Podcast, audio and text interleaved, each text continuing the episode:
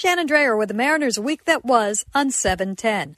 All talk, no action when it comes to the hot stove, but I think we got a far better picture of where the Mariners are in the process, and we took a closer look at options away from the free agent market. We have all sorts of good conversations on the shows, including visits with Ryan Divish and Jason Churchill, Jerry Dipoto and Jon Morosi with their weekly shows, and we finished up the week with an interview of one of the newest members of the coaching staff, Andy McKay, who's coming downstairs after spending six years as Director of Player Development. Let's get get to it. Monday was otherwise occupied by the disastrous weekend of local football that we all had to endure. Tuesday, we got back to the baseball talk, starting early with the news that there had been a few changes with the Mariners coaching staff. Here's the third thing you need to know. Andy McKay will be joining the Mariners big league staff as a major league coach, that means he'll be in uniform. That name should be familiar to you. He's been their farm director since 2015, responsible for the player development that has taken the system from last to first in baseball. He'll now be in the dugout every night with the players. Manny Acta will remain at third base. Former player Kristopher Negron takes over at first base, so it sounds like Perry Hill will stay, but just focus on the infield without those first base coaching duties. I guess that's to get him off his feet more often. Uh, interestingly, there's no bench coach. Jared Sandberg let go, so they'll split some of those responsibilities between a few veteran coaches. Hitting coach Tim Laker moving on as well. I like the quote from Scott in the press release yesterday saying, Our mantra here is doesn't matter, get better. I think it's great. That's a great starting point for this group, and it's something that they still need to do I also can't help but notice that many of the new faces come from the development side of the organization. So that means they're familiar with a lot of the young players who should be moving up and starting to contribute to the future success of this team. Mike's observation about the Mariners promoting from player development was something that caught my eye too when I was writing the post for 710sports.com. It occurred to me that it seemed like most of the hires were coming from within, and when I went back and looked it up, it turns out that the Mariners have not made an external coaching hire since before the 2019 season. That's when they brought in Perry Hill, Jared Sandberg, Tim Laker, and Paul Davis. I did talk to Jerry Dipoto about this briefly that day, and he said they did make an effort on the hitting side to look outside the organization, but ultimately settled on Arnerich. Coaching the coaches has been a priority of player development, but I found that interesting that it's been that long since there has been an external voice that has been brought into the dugout. We move on to Jake and Stacy, where Jake in particular, well, let's just say he's getting a little anxious to see a move. Quite frankly, it has to. I mean, like it has to heat up now if you are going to start signing some of these uh, the, these bigger names, and, and you're starting to see you know the the market play out a little bit. You see Noah Syndergaard, he's gonna he's gonna sign a one year uh, $21 million deal with the uh, with the Angels uh, this this season. Uh, you saw that um, uh, Jose Berrios just signed a, a big time deal, a, a, a, mega deal with uh, with the Toronto Blue Jays, and will remain with the Blue Jays, which makes you also wonder what's going to happen with Robbie Ray if if the Blue Jays are going to be able to bring him back as well um, to add on to that pitching staff, or are they going to have to let him go because of that contract? But things are starting to heat up a little bit, and then there's the conversation about, um, you know, Jeff Passan in that in that report that he had saying that look, Corey Seager and Marcus Semien's uh, market are heating up, and there is a legitimate possibility and likelihood that they sign their contracts before the CBA negotiations start to kick in before that CBA deal runs out. Starting what is it, December second is is when that CBA is. So now you have an an extra urgency because Marcus Semien is a name that you have highlighted, gold starred, wrote in Sharpie, whatever you want to whatever you want to say. Marcus Semien's been your number one target. That has been the number one target for the Mariners. And that con- that type of contract doesn't just get done in a matter of a couple days or a matter of a week. It, it gets it starts now. It starts you know this last week, and if you're working towards getting a big time mega deal done, now's the time where all of that work and all that foundation gets laid now. And so the the Mariners they have a lot on them if they're wanting to get this Marcus Semien deal done and are able to get the Marcus Semien deal done because they're going to be competing with a lot of other teams for his services, and it it make honestly it makes me nervous. Yeah, well, when it comes to trying to get something done soon, I know fans are getting really anxious, right? Because there are so many, not just expectations, but possibilities with this Mariners offseason. We're entering an offseason where the Mariners seem very willing to spend, where Jerry Dipoto knows that the pressure is on to get to a World Series, and where the plan, not only that, is to start contending now. Mm-hmm. It's no longer like, oh, we hope in 2025 we can get something going. No, no, no, no. You got 90 wins. You you went all the way to the end of the line until you didn't make the playoffs. As improbable as it might have been, you were in it until the end. The expectation, Shannon Drayer told us this, the expectation fairly for 2022 is playoffs. It's that's the next step for you. Anything short of that would be a disappointment. And I don't care if the offensive stats and those metrics didn't indicate that they'd be at 90 wins because they they outperformed uh, mm-hmm. all expectations. But then you got to improve the team to to try to get back to the outcome because it's no longer just improve the team and and we'll see what comes of that. It's like, look, the season was the season. You got you got 90 wins, uh, whether you expected it or not. So now you have to try to be better than that. Jerry Dipoto was really honest about knowing, uh, you know, that that they aren't going to be able to field the exact same team and get that outcome. He's, right. He's honest about where they are, and he talked to MLB Network. I'll, here's what he said about lengthening that lineup and, and knowing exactly who they're targeting. We want to add some impact, you know, make that lineup longer. While we showed promise with a lot of our players, you know, now we need to add some impact to that lineup and get longer. Uh, we feel like there's an opportunity to do that with an infield bat and what is a historically good infield free agent class. No, it doesn't stop by just adding two bats. He talks about looking at the rotation. And we do need two starting pitchers. You know, we, we lost Kikuchi, who was providing, you know, high volume innings for us these last three years.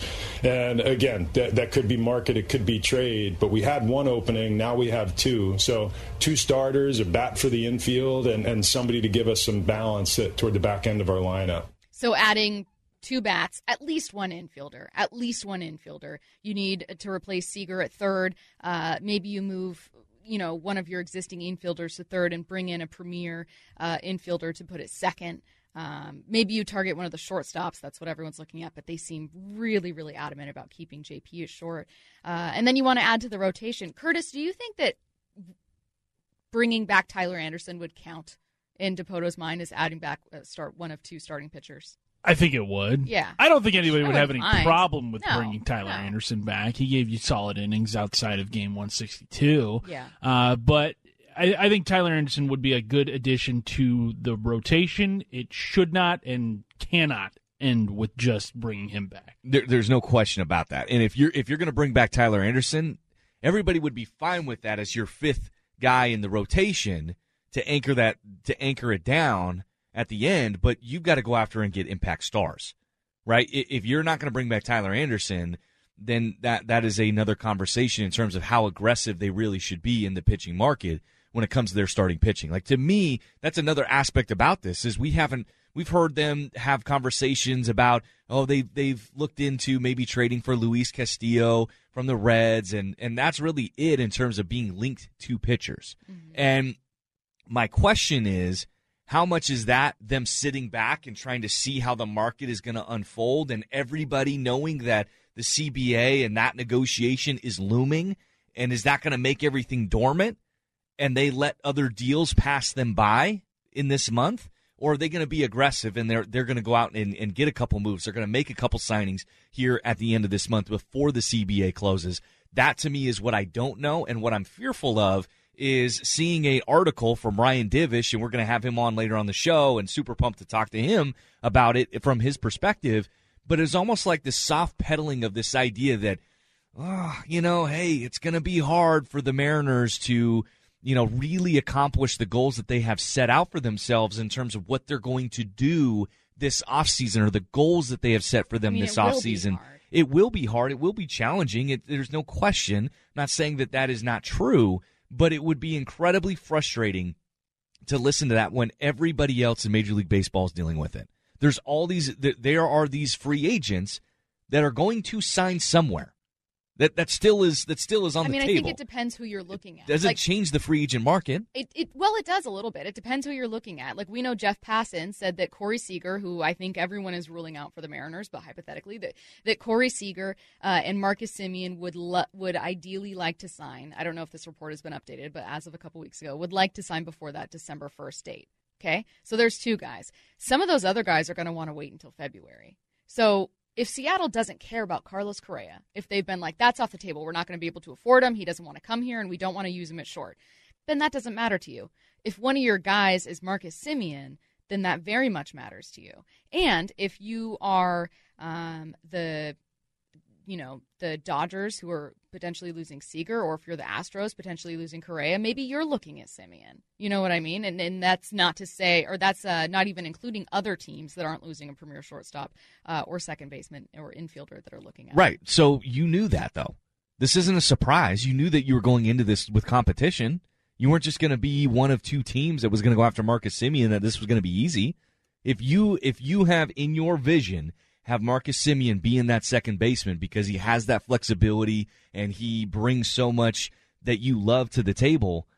I mean, you can't go down without a serious fight in this. I don't think they. I think they're really going to fight for it. I mean, it's we don't. So if they don't get Marcus Semien, let me ask you this: if okay. they don't get Marcus Semien, how will you feel? I'm going to feel disappointed. And but then, I, I don't think as much pessimism as I've had about this team. I don't know that it'll be for a lack of trying.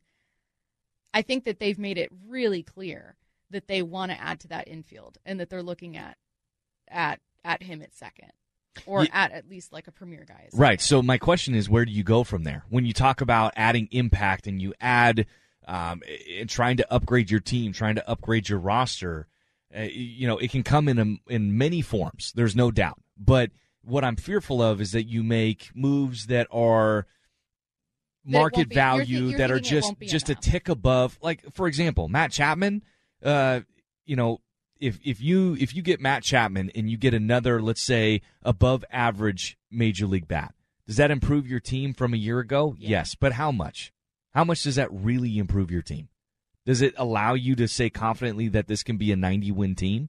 Not in my mind. no, because the other part of that is going to have to be the development of Kelenic, whether or not you see Julio. Yeah, but it, it puts so much more pressure on those guys, and, and the whole idea was is that you go out and you get impact bats so that you have veteran presence that can take the workload and take that pressure off, while also these young guys are still developing, and, and it can all come together, um, uh, you know, in a seamless transition here because you can't go in. That's why you know, looking at this catcher uh, situation, saying that we're going to go into the season, the Mariners are w- not making any moves. You're going to go with Luis Torrens. You're going to go Cal Raleigh. You're going to go Tom Murphy. You love all three of those guys for different reasons, but you're all looking at them making significant improvements. Cal Raleigh, in particular, like they are re- heavily relying on Cal Raleigh to make a significant improvement with his bat heading into this next season. I don't know how comfortable I am with that. And I don't I don't feel comfortable going in and saying, "Yep, it can be a 90 win team based off of What do you that development, them do based off of Jarred Kelenic, you know, taking off and running with it from his September, you know, performance. We don't know how that's going to come together. So what do you want to see them do? I want to see them go out and and heat up this free agent market right now. Oh, yeah. And I want to see them go out and and land Marcus Semien. So how do you feel if they don't? I I will feel very I won't be all is lost, but I will I will feel very frustrated. Now I'll just say that because I don't know where they go from there. And it's not that all is lost, but who do they go after next? And then the next conversation goes same story. Trevor Story, Javi Baez. There's other teams. There's other you know big money market teams that are going to want to want to go after those blue chip players. So we're going to have the same conversation again. Ah, well, you know they got into it. They gave it their best shot, and they just didn't get it done. I think what you're hearing is a Pete Carroll, John Schneider. We really tried to get OBJ, but I don't wanna I hear think that. The Mariners. No. Listen, I think the Don't- Mariners. don't give I, me no, that. listen. I think the Mariners are going to be more willing than comparatively the Seahawks to go after those guys because the Mariners don't have their guys, and the Mariners are willing to spend. And by the way, there's not the same salary cap restrictions, which obviously you know. But I'm saying that like, the, I think the Mariners are more willing to make a push. Well, they have to. I mean, they have the low payroll. I mean, but that's my that's my point. Is I don't want to hear about a push. I want to hear about getting it done. that's what I want to hear about. So that's the that's the part that makes me nervous when it comes to these conversations, um, and when it comes to actually getting down to crunch time and getting these things done and seeing that you know, look, there's conversations about Jerry Dipoto not wanting to go past a certain year. I, I I'm all fine and dandy with that. I don't want to pay. I don't feel comfortable paying somebody who you know, like Marcus Semien, for example, thirty, who's age thirty one, and paying and giving him an you know seven plus year type of contract, right? Like it makes me very uncomfortable. But in terms of you know a five six year deal and your and your average per year salary is higher because you're you're shortening the length of that deal. I don't think there's there's any reason why they shouldn't do that. I'm going to lead here with two words that I think fans hate to hear. It's early. I'm going to say it again. It is early. That's three words. Still counts. When this aired, teams had been able to sign free agents for all of eight days. Now, the kind of signings that we all want to see, they take time. We've seen some big names signed, but Verlander and Syndergaard, they were one-year deals. Berrios re-signed with his team. Eduardo Rodriguez, now that was a bigger deal, but he had ties to the Tigers, so I, I can see that coming together a little bit quicker. For the most part, the big dollar, big years deals, they're going to take time. You've got to remember this isn't just a matter of throwing tons and tons of dollars at a player, saying take it or leave it. There's a lot more that goes into it. The players have a say in this. Most want to explore all of their options. In that regard, it's early. There are stages to these kinds of signings, and we'll get a little bit of a better look at where the Mariners are a little bit later in the podcast when we hear from Jerry Dipoto. Now, more talk on Jake and Stacy Tuesday as they got Ryan Divish's take on what we could see. I want to start with uh, just kind of the basics. So this is going to be very basic for you, but just so we can make sure we cover it here. Uh, why are we expecting a lockout, and why might most of those free agents wait until after the lockout to sign rather than sign before?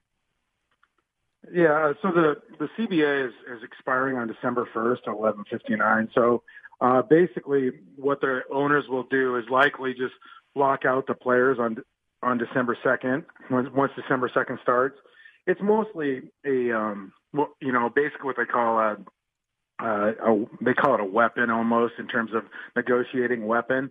But by doing that, it just kind of sends the message to the players like that they're not messing around and they're going to make things as difficult as possible. I mean, the whole idea of bargaining in good faith has kind of been lost over the last few years with, with the pandemic stuff and even in years past. So they're just going to to lock them out as just a tool to to start the process um, which means that like any player on the 40 man roster cannot have contact with the organization at any level. I mean, you can't, a player can't call the PR staff. They can't go to any of the facilities and work out or anything. They can't use any of that stuff. They're, they're locked out. So it's just a tool used in these bargaining and negotiations. And as part of that, the uh, the there'll be a transaction freeze, so no free agents can sign during that time and that's a big part of it because like you know these guys aren't getting paid already. They only get paid during season. And then you take away that aspect of being able to negotiate a new contract. So it's a, it's just a tool. As far as like why players may wait because I, I think a lot of them want to know if teams are going to change the luxury tax or if there's going to be changes to arbitration or changes towards um, you know overall payrolls all these different things that could come into effect now, what the owners are saying is like, look, if you want some stability and you don't want to be part of like a two week chaos, maybe you should do this now and, and, and agree to something now. And they're telling teams, you know, agents are telling teams, hey, sign this guy now. We'll sign it now so you don't have to worry about it because you don't want to be playing musical chairs for a free agent and then be caught when the music stops and not have anybody, which is something that the Mariners run the risk of. Yeah, they do run the risk of that. And, and so I was excited to have you on here, Ryan, just to kind of talk through some of that. Is you know one of the two names that we heard that might be interested in doing that before the CBA, uh, you know, negotiations start and the lockout begins is uh, a name that obviously the Mariners have a tremendous amount of interest in, in Marcus Semien. Where do you think the Mariners lie in that conversation? I mean, eh, they obviously are very interested, but are they real contenders to be able to land him?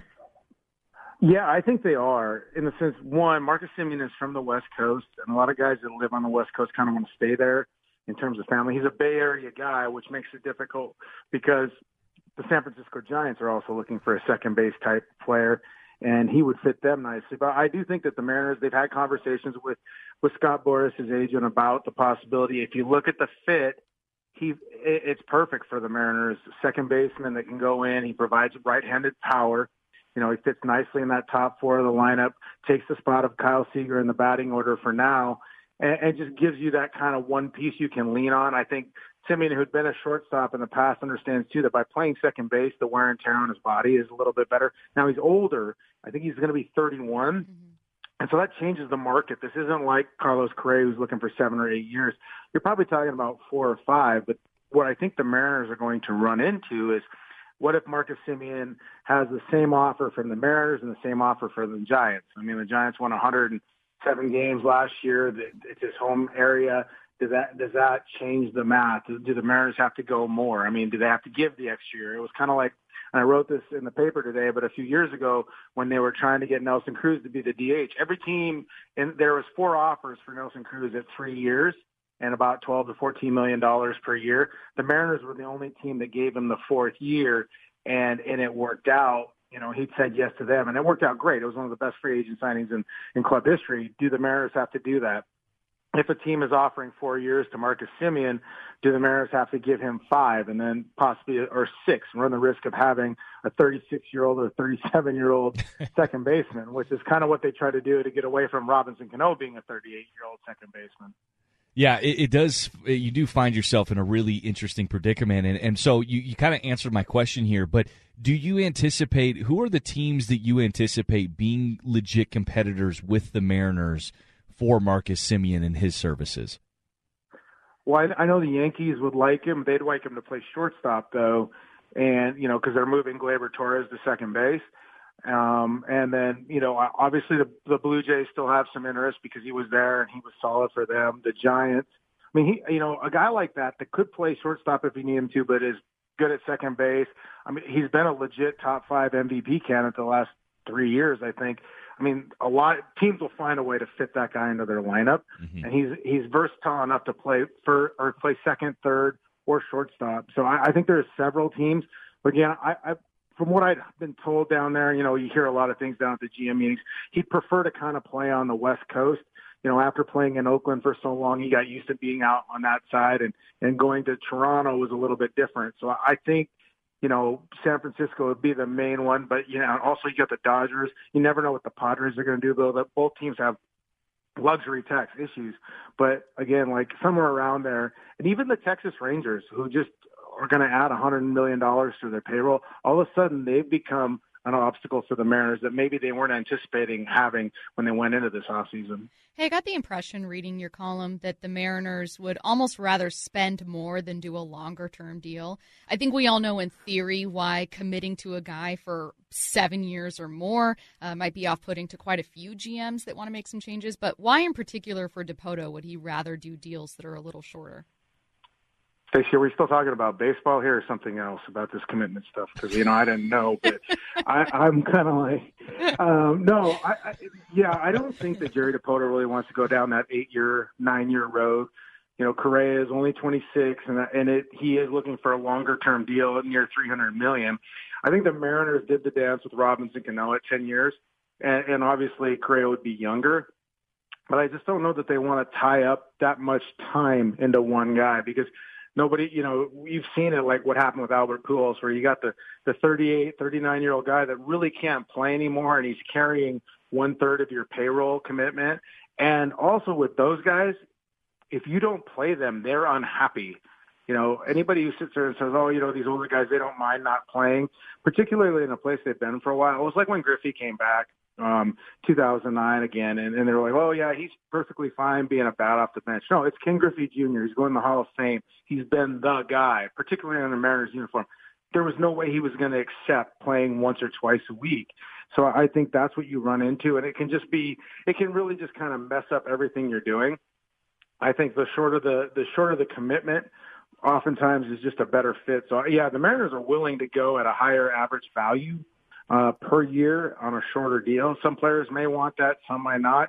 I mean, we've seen some guys take that shorter time, maybe a four-year deal with a higher, like a 32, 33 million dollar uh, average salary, which is crazy to think about, and be happier with it because, you know, it's the relationship is works both ways. Maybe you don't want to keep the player at age 36, and maybe the player wants to leave by then too. So, you know, commitment can be a tricky thing, as spoken by a baseball writer that knows something about that.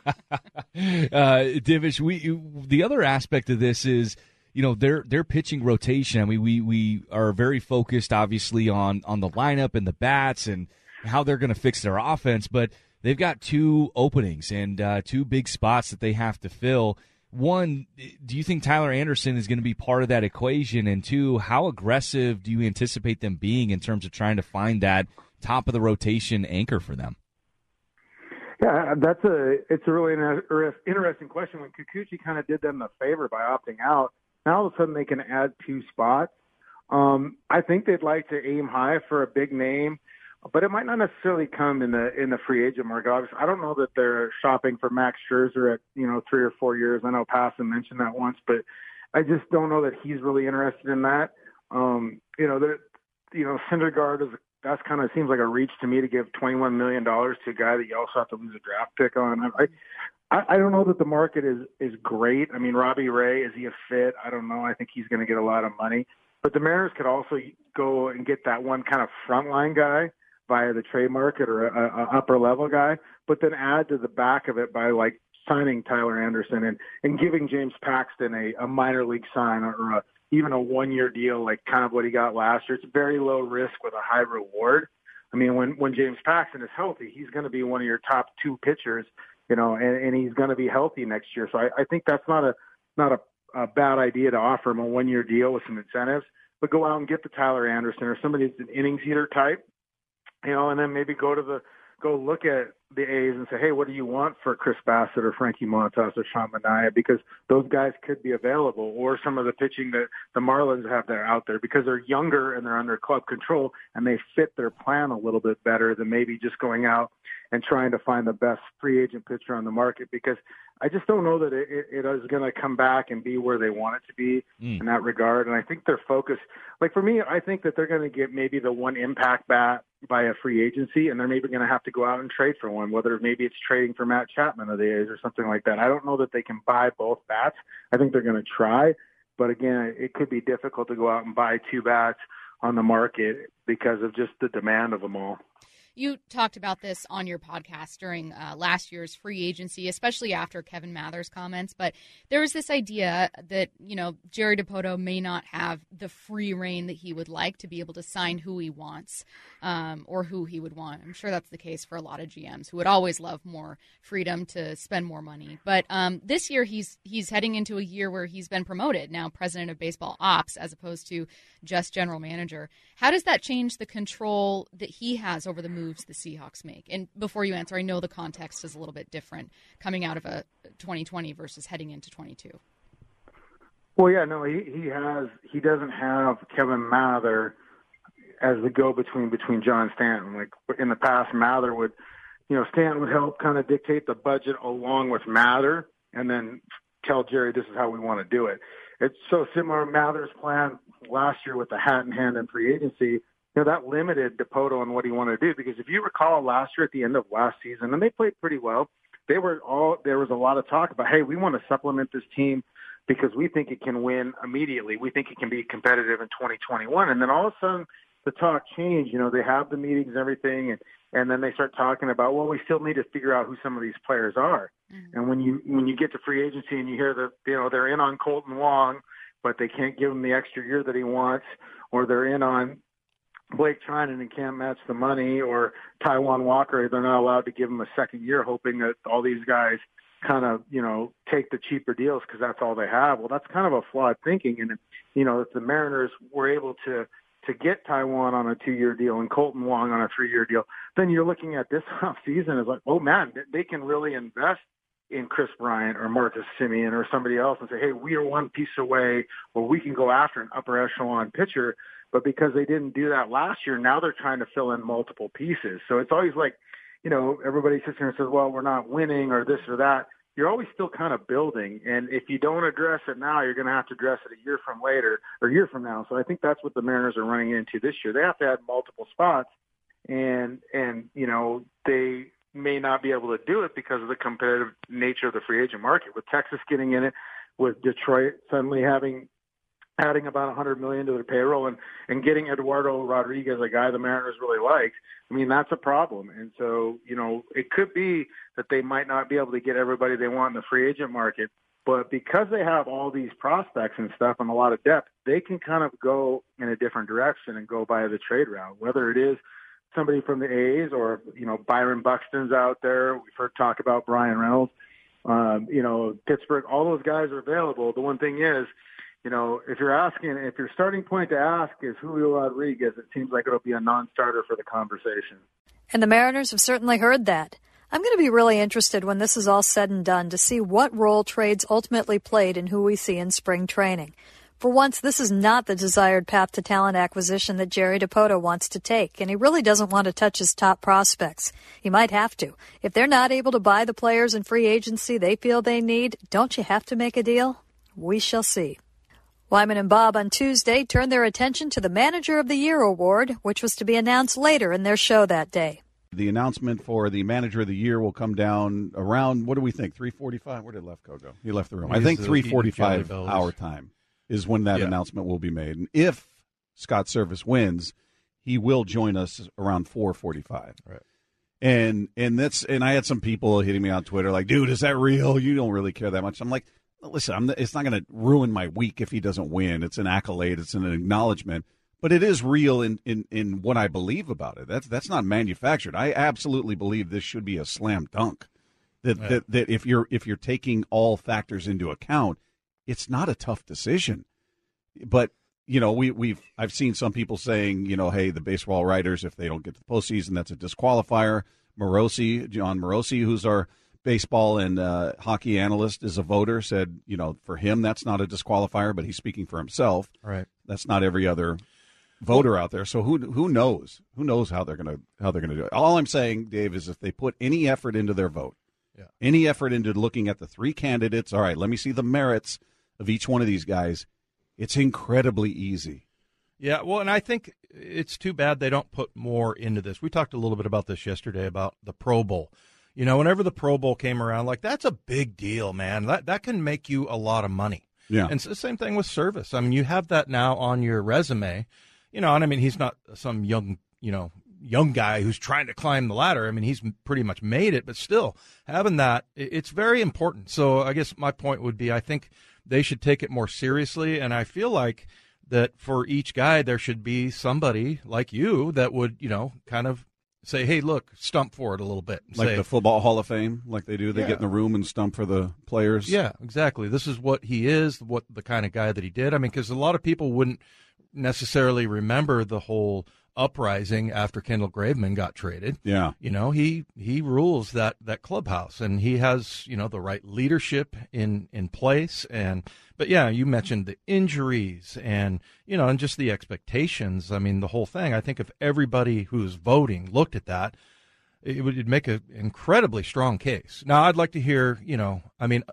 obviously Tampa Bay and Houston they kind of speak for themselves. Mm-hmm. So, but I mean, what are some of the other things that make it?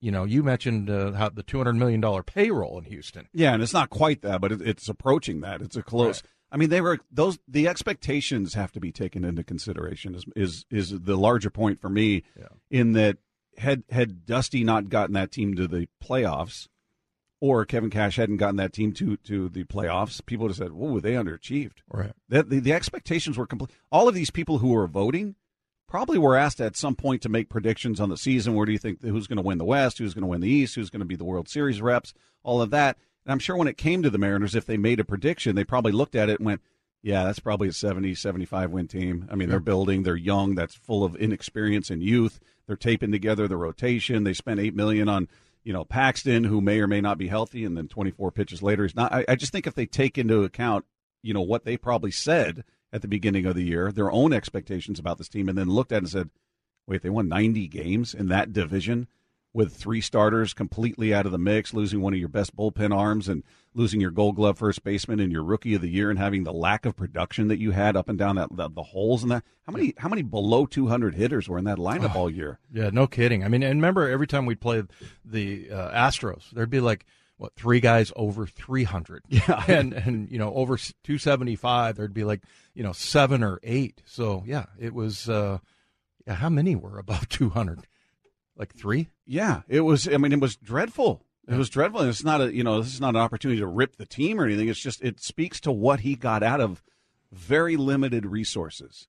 Right very limited eh, because of youth and inexperience and these guys may end up being great but they weren't great last year. You didn't have great hitter. You had Mitch Haniger and you had Ty France and you had Kyle Seager who were productive, but Kyle Seager had a dreadful uh, season in terms of average, and, and you had Ty France who was hurt for a bit. He was gone out of the lineup, then he came back, and and it was just it was just a year where there's no reasonable baseball fan or analyst would look at what they went through and say, yeah, they should win 90 games. No, not even close. Well, and and also you go back to what is coaching, or in this case, managing about ultimately, like if you just had to say, you know, one thing, what's the one thing it's about?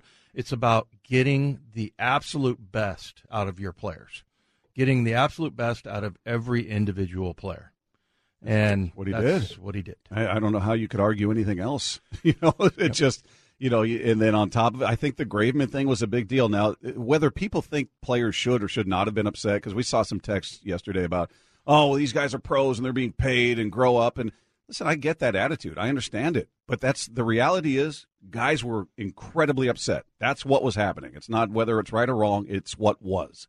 And we, we heard about it, but they were really mad at Jerry. They were really mad that they, they took their best bullpen arm and traded him to the enemy across the field at the time. Right. The, the wheels could have completely come off. Oh, and it was right after a dramatic win. A huge win, the biggest win of the season in yeah. terms of drama that felt like a playoff. I remember us coming in going, man, it felt like a playoff atmosphere, and that game meant everything. And then, then during our show, it's the, the word comes down. He's traded. Like, what? Yeah. It did what? And it, I mean, that that could have blown the whole thing to smithereens. Could have just said, well, all right, there went the season. And somehow he, he rallies the troops, gets them on the same page, and is able to produce a 90 win season that's not like the other ones. People saying, well, what about 2018 and this year and that? Those teams were built completely different. They were loaded with veterans, with Cano and Cruz, and you had Felix, and you had Seager, and you had you had all this veteran uh, talent on the roster. You didn't have that this year. You yeah. didn't have it. Well, and I wish that he would. You know, obviously it'll mean that he comes on our show, but I just to ask the question, like, what did you do to get that clubhouse back on track? Yeah, you know? I would. I would love to have that conversation on or off the air. Just like, well, t- take me through that. What was that like? Yeah. I mean, were were you doubting? Were you thinking, oh, great, here comes the end of the season, or you know, what was he thinking at the time? I mean, I wonder how he felt about the trade. If he was, if that was a Jerry move. I mean, he's not going to say that on the air, obviously. Right. But if I could talk to him off the air, I'd love to know. Hey, were you were you fighting this, or were you on board, or how did you feel about that? Were you thinking it was going to blow the clubhouse up? Or and a lot of managers could just say, "Hey, look, man, that's uh, that's what the manager does, or the the GM, and we have to just roll with it, and that's it." I have a feeling it wasn't anything like that. I have a feeling you let people express themselves and get everything out in the open, and then, you know, a lot of times when you do that, it's like being a psychiatrist. I always talk about that with coaches. You know, they they have to treat everybody differently, and again, trying to get the best out of guys. So yeah, it's just a lot of things that he had to overcome this year to get to a 90 win season, which I was being ridiculously optimistic at the beginning of the season, saying they'd win 86. And yeah. nobody nobody would have thought that. No, and, and none of the more importantly, none of the you know experts. I'm doing the air quotes, the analysts, the experts, the, the, and they do it every season. I don't hold people to their predictions. I mean, it's a it's a guess. You're guessing. Right. You know, based on what this roster looks like, here's how good they should be. That's not taking into account any of the key players being injured or having a down year or what have you. So but I would say probably to a man, anybody that's a baseball writer, that's a voter, that was asked to make a prediction on what this team was going to do, none of them had them 500. Certainly not 90 wins. They had them in the 70s. That was the that was the dominant prediction. Anywhere from 70 to 75. That was it. And it was realistic. I didn't look at that as an insult or how could you think that of this team? I was like, yeah, that's where I'm at. That's that's the realist. This is a rebuild. This is youth. This is inexperience. They didn't have any huge offseason acquisitions. This is this, and the, and management thought that. Remember, they were talking about it's not about wins and losses; it's about the development. They were preparing the fan base for a losing season and sort of trying to say, "Hey, the future's going to be great. This year could be a little rough." Yeah. And it, it just it turned into a, a an incredibly fun season, entertaining season and I just I think you've got to give credit to the guy who was who was pushing all the buttons there. Yeah. Well, and speaking of stumping, uh, if you go to 710sports.com, that's 710sports.com. Brent Stecker wrote a uh, wrote an article that basically outlined what you know what you said yesterday during our, during our show. So yeah, lots of lots of good reasons there to get uh, to get Scott Servais AL Manager of the Year. Apparently, Bob and Dave's ballots got lost in the mail because Scott Servais was runner up to Rays skipper Kevin Cash. As it turns out, Bob had a little more trouble getting past the injustice of it all than did the skipper, who joined the show later in the day. We'll be talking about the Manager of the Year award that was handed out to the wrong guy earlier. Just a moment. Oh, and in fact, I think we've got our guy with us right now. The rightful owner of that award is with us on the Emerald Queen Casino Sportsbook hotline. The man who was far too classy to say he got screwed, so I will say it for him. The Mariners manager that is Scott Servais. Scott, how are you?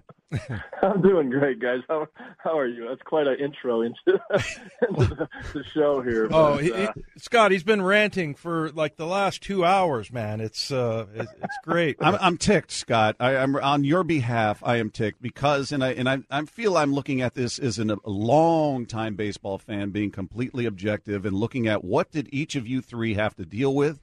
What were the expectations? What did you have to do to get to where you ultimately ended up? And the other two, with all due respect, who are great managers, I'm a huge Dusty Baker fan. They didn't have to overcome and, and, and achieve what they did with less than you did. I mean, we can talk injuries, we can just talk youth and inexperience, we can talk lack of production from youth and inexperience. And you were not expected. I'm talking about expectations on the season were 70 to 75 wins. You won 90 games. I mean, that is absolute brilliance. And I, I just, I, I think they missed the mark. I think they absolutely gave it to the wrong guy. Well, I appreciate uh, the kind words, but uh, you know, we had a heck of a season. We we really did, and I think that the thing for me is, you know, when you, you sign up and you, know, you get an opportunity to, to manage a ball club at the major league level, and certainly a uh, great franchise like we have here in Seattle, and my goal is to get us back into the playoffs and win the freaking World Series. That's that's always been my goal, and it's not going to uh, slow down at all. We've uh, got an exciting off season ahead of us, but we did some lot of we did a lot of really positive things last year with a group of players that, that really stepped up and I'll, I'll take my coaching staff against anybody's in the leagues. Our guys work their tail off and I, I love our group. So we got a lot to build off of there and unfortunately uh, didn't go our way today, but uh, we got a lot to look forward to.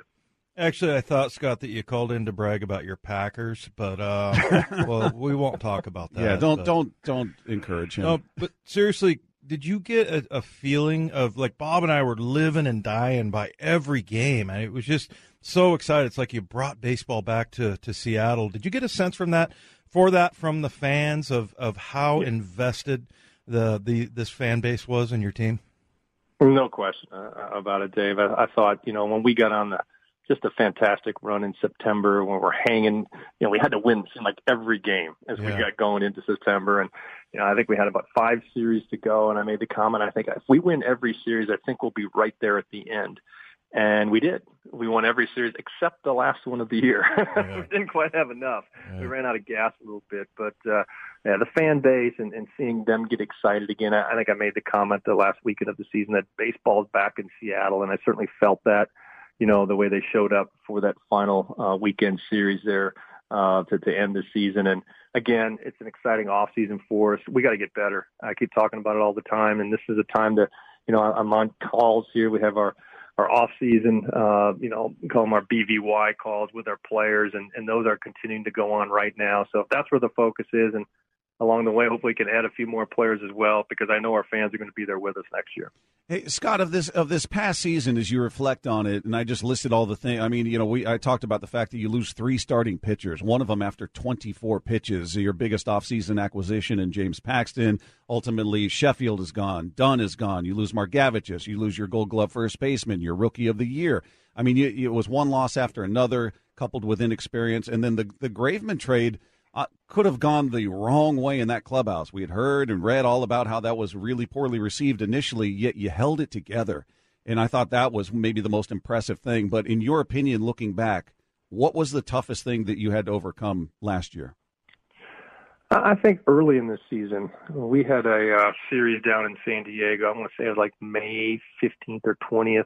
Um, and it was right at that point we lost three players to COVID, three of our better relief pitchers and we were playing a Padres team that was really hot. They had just gotten healthy, um, and they smoked us for three games. We had lost six games in a row, and I really thought at that point in the season it could go one way or the other. It was going to get really bad, or we could kind of pull each other up. And and we had a little team meeting after that final game, and you know couldn't get out of San Diego quick enough. But I thought it was really important at that time that we we we looked at each other um, and ultimately, you have to look in the mirror and, and what can you do to get to be better at your job. Focus on the little things to get better. Our guys did that. We started to play better. We had a good June. We started picking it up in July. You know, we had some big wins. You know, the the, the trade at the deadline.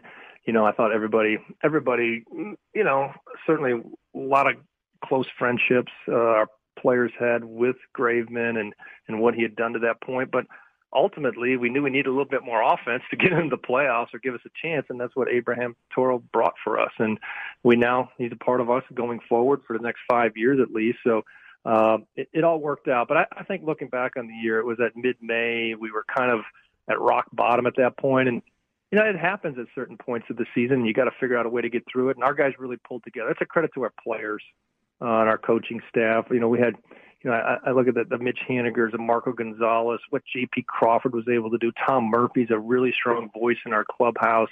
You know, Kyle Seager, obviously at the time, were a big, big part of that as well. So, you know, I, you lean on those guys. Those guys bought in, and then the players start holding other players accountable. Then you got something, and that's what we saw develop throughout the course of the season with us. That's awesome. Uh, did you say earlier BVY calls? Is that what? Best version of yourself, bro. That's what we're working on. Okay. Yeah. That's on, a bro. Coach, that's a coaching uh, thing I have not heard. I'm I'm writing it down. Hey. Uh, it's it's it's it's fun to go through that stuff at this time of the year. Now that everybody's had a chance to kind of unplug and relax, and then get looking ahead to next year. Yeah. Hey, uh, one of the most exciting guys I, this year, and we got a chance to talk to him right when he came up, and he came up with Kelenic, and that was Paul Sewald. And he was just, I mean, a 30 year old guy who came from nowhere and just, you know, him, guys like that, and just your bullpen in general. How good that that was fun. I mean, never never thought I'd say that about a bullpen. It was so exciting to watch almost uh, almost every night. That was a that's quite a group that you pulled together, including especially Sewald. What a what a great character. He was telling us, you know, hey, I'm the young spring chicken coming up here at age 30. I mean, just a, a great personality. He really is, and and you know that bullpen is the reason we won 90 games. I I said many times throughout the season I thought they were the the most valuable player. Uh, you know, if, if you could put a group um, and what they meant to our team, we won so many close games because those guys were able to step up and and get the huge outs. And nobody got more huge outs for us than Paul Sewald. And I love his personality. You guys are starting to see it. You'll see more of it next year. Now everybody gets to to understand who he is and, and how he's wired and one thing that's so great about Paul is he truly believes in the Mariners. And I think when you get to that point in your career where you start to figure some things out and you understand that the people around you working with you every day, the pitching coaches, the analysts, the strategists, and hey, this is working and I'm turning out to be the pitcher I thought I could be you get a lot of buy-in, and, and we've got a lot of buy-in right now with a lot of those bullpen guys because our our entire organization's done a nice job with them. Hey Scott, when it when it comes to the offseason, I know we're dealing with a potential work stoppage, and that that certainly is a different dynamic. But when it comes to hey, we got to address this spot or this, uh, we need a pitcher, we need a second baseman. Eh, eh, that relationship with you and Jerry, how does that work? Is it is it hey Scott, I'm we're looking at these four players for second base. What do you think? Or do you go to him? Hey, Jerry, I, I love the Semien guy. I'd love him at second. Can we get make that happen? How's that relationship work in terms of potential uh, individuals to fill the spots you have open?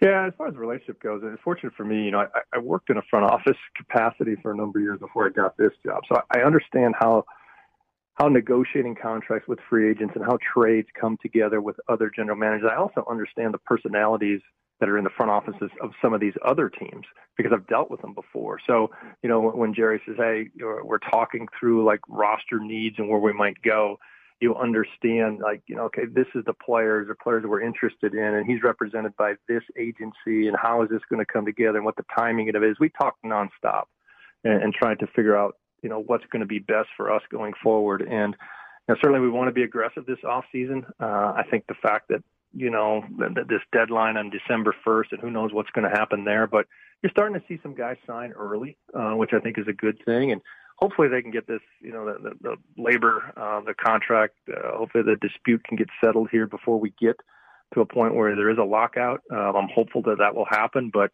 again, it's two party, two different sides have to come together, and there's a lot to talk about. So, you know, we'll see what what happens there. But it is a big off season for us. I, I keep talking about that, and you know, our focus, my focus a lot, not just on the players that we want to acquire and bring in, but even probably more so is the guys that we have in-house coming back. And we need to continue to get better. There's a lot of guys, you know, that I think have just kind of scratched the surface and how good they can be. A lot of young players. And that's really taken up the majority of my time right now. Well, Scott, I, I think I speak for Dave and a lot of Mariner fans in saying we, we had more fun watching this team last season than I've had in years. I mean, it was just it, every night. It was appointment TV, going home and watching yeah. this team. It was so much fun. Congrats on the year. And again, you're too classy to say you got screwed. You should have been the manager of the year in the American League. Uh, but congratulations on being in, in the final three and I guess coming in second. Uh, and can't wait, cannot wait for the season to get started. Thanks so much for taking a few minutes with us. Appreciate it, guys. I appreciate your support. And again, it's it's about taking that next step with this ball club, and that's what we're all working forward towards right now. Well, we've all been focused on the potential addition of players that can take this group to the next level. Scott Servais pointing out that the existing group has got to get better. That's all part of it. They continue to develop at the big league level. Players, of course, have their off-season routines and work, but good to hear that Servais and his coaching staff have been checking in and conducting the BVY talks, especially since they weren't really able to have those in-person exit interviews this year. Good stuff from the skipper, and I think Bob will recover. Moving along to the next day, Salk also with some thoughts on what Divish had to say on Jake and Stacy, and I think he had a good take on a point of contention with many who believed they should have made bigger moves last off season. Well, yeah, no, he he has he doesn't have Kevin Mather as the go between between John Stanton. Like in the past, Mather would, you know, Stanton would help kind of dictate the budget along with Mather, and then tell Jerry this is how we want to do it. It's so similar. Mather's plan last year with the hat in hand and free agency, you know, that limited Dipoto on what he wanted to do. Because if you recall last year at the end of last season, and they played pretty well, they were all there was a lot of talk about, hey, we want to supplement this team because we think it can win immediately. We think it can be competitive in 2021. And then all of a sudden the talk changed. You know, they have the meetings and everything and and then they start talking about, well, we still need to figure out who some of these players are. Mm-hmm. And when you when you get to free agency and you hear that you know they're in on Kolten Wong, but they can't give him the extra year that he wants, or they're in on Blake Treinen and can't match the money, or Taijuan Walker, they're not allowed to give him a second year, hoping that all these guys kind of you know take the cheaper deals because that's all they have. Well, that's kind of a flawed thinking, and you know if the Mariners were able to to get Taijuan on a two-year deal and Kolten Wong on a three-year deal, then you're looking at this off season as like, oh man, they can really invest in Kris Bryant or Marcus Semien or somebody else and say, hey, we are one piece away, or we can go after an upper echelon pitcher.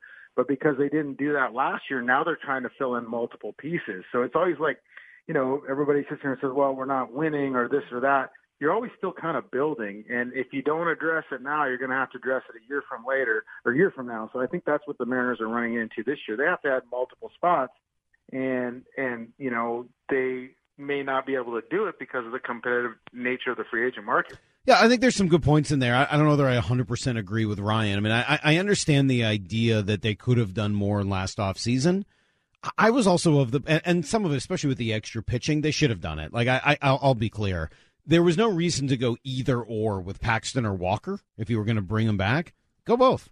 There was no mm-hmm. downside. It was just a small amount of money that you were going to pay to to to, to Taijuan Walker after he had had a pretty good season with you. Like I, I, I saw no downside to that at the time, and, and I think especially it, in hindsight. Well, especially in hindsight, I mean that that's all you needed was a little bit more pitching depth. That really could have could have paid dividends for you with that six man rotation, maybe not having all those bullpen days, etc. But I, I think that there was something to giving these guys an opportunity to see who had it and who didn't um, and and yeah, you could have had a Kolten Wong. Yeah, you there's some other folks that you could have gone after in last off season, but they have been steadily building this thing with adding pieces every year, right? You added Ty France along the way. You added some of your bullpen pieces along the way. And now this off season, you need to exceed that. You need to do even more. Would it be nice to have second base available and now just be looking at third? Maybe. But if you come away with Trevor Semien and he ends up moving to second base and you're like, well, that's exactly the way we want this to go, I don't think you're going to be thinking too much about whether or not you could have had Kolten Wong. So it the past is fine. You can look at the past and kind of it, it leads you to where you are today, certainly. And there is benefit to to looking at some of the mistakes and also the the the successes that they've had. But the reality is, what do you do now moving forward? Last year was never really supposed to be the competition year. This year is. So yeah, would it be easier if you had one or two more pieces already established? Sure. But the flexibility that you have right now should be your biggest advantage. So go take advantage of it. Go use that flexibility to sign enough players that are going to have a significant impact on what you do this season. And, and uh, feeling so grateful that Jerry didn't get rid of any of the young names that we had heard of and the rumors that you mentioned after the season of the Whit Merrifield. So Yeah. like, would you have wanted Whit Merrifield last year and got rid of somebody like a top prospect or No. something like that. No, I, I think Jerry's done a pretty good job of, of setting himself up for now. The question is, what do you do after the setup? I don't have any issues with the setup. I really don't. Could they have done things differently? Sure, of course. But for the most part, I, I think they've done a really good job of setting themselves up now for success. How do you take advantage of it? That's what Jerry's got to do next. Now there's no Mather between Jerry and ownership. That's one less person to tell Jerry no. If he sells his plan to those above him, it's a go. And myself and others are convinced that he thought he could do more going into last off season. Now I'm with Salk. In the big scheme of things and where they were with the plan, the schedule, they didn't absolutely have to have Kolten Wong. Not last year. It would have been nice, but it wasn't an absolute necessity in a year that they were not counting on contending. I don't know if that would have precluded them from making one of the bigger moves in the infield this year, but I do know that you can always use pitching, and there really was no reason not to give Taijuan Walker a second year. On a lighter note that day, Salk, Justin, and Mora had a little fun getting over the Manager of the Year loss. So he doesn't win Manager of the Year. What could he have won? We have some other awards that maybe Scott could have won this year. AL's most creative manager. for Yes. sure. How about AL manager most likely to quote Ted Lasso during a team meeting? You know he had to have done that this year, right? he had to have done it in a real team meeting because if he did it in the media, he had already practiced that. Who do you think Scott's favorite character from Ted Lasso is? Is it just Ted Lasso? It has to be just Ted Lasso. You think Yeah, so? He identifies with that character way more than the Who's other your characters. favorite character in Ted, Ted Lasso? Lasso. It is. Yes. Hmm. Who's I- your favorite character? Uh, in Ted his Lasso? boss. I think she's great. I think she's a she's hysterical. And the fact that she like made that transition from being the like for shame woman in Game of Thrones, I think just makes it even better. Also love Jason Sudeikis, so it's hard for me to look past that. AL manager most likely to be your dad. like Scott wins that award going away. AL manager most likely to volunteer to, as a crossing guard at an elementary school during the off season. Seems like a good guy. I feel like he could do that. good at that. he's, he's neighborhood watch. He's out early in the morning saying hi to everybody getting their papers. I can he, helping you get your paper to your front door when it's raining. How about this award? And this one is very specific, but they do give it out. AL manager most likely to cry during Marley and Me. Or during the post game fireworks show. That's also emotional. Or during a particularly meaningful video review of a close play at first base. Oh, come on. Especially, Or- especially if it's one of his young players. If it involves one. He's just out there battling. You gotta give him credit. He credit. just loves those guys. He's just out there. He just loves those guys. Seven fifteen. Time for need to know. Thought of another award that Scott could win. Oh, good. Most likely to return his shopping cart at the grocery store. All the way back to the front, like all the way back to the door. It'll probably take some other ones with him that people have left out there. He seems like a Nobody good does guy. that. I- Nobody does Yes, that. yes, people do that. They don't leave it in the one in like the spaces provided for you in the parking lot. No, I'm, you could do that. Sure, he'll Oh, return it to the he'll he'll return it to the place that it's supposed to be. Who Instead of doesn't? You're a leaving it. jerk if Yeah. you don't return it to the- Totally. There's a whole YouTube series on people who don't return their carts. It's called uh, Cart Narc. Here's the thing. But I feel like those are like those are the outsiders. I mean, I would assume that Scott Servais and hopefully most of the Mariners players do that. I would also hope so. Do you think Scott Servais does his own grocery shopping?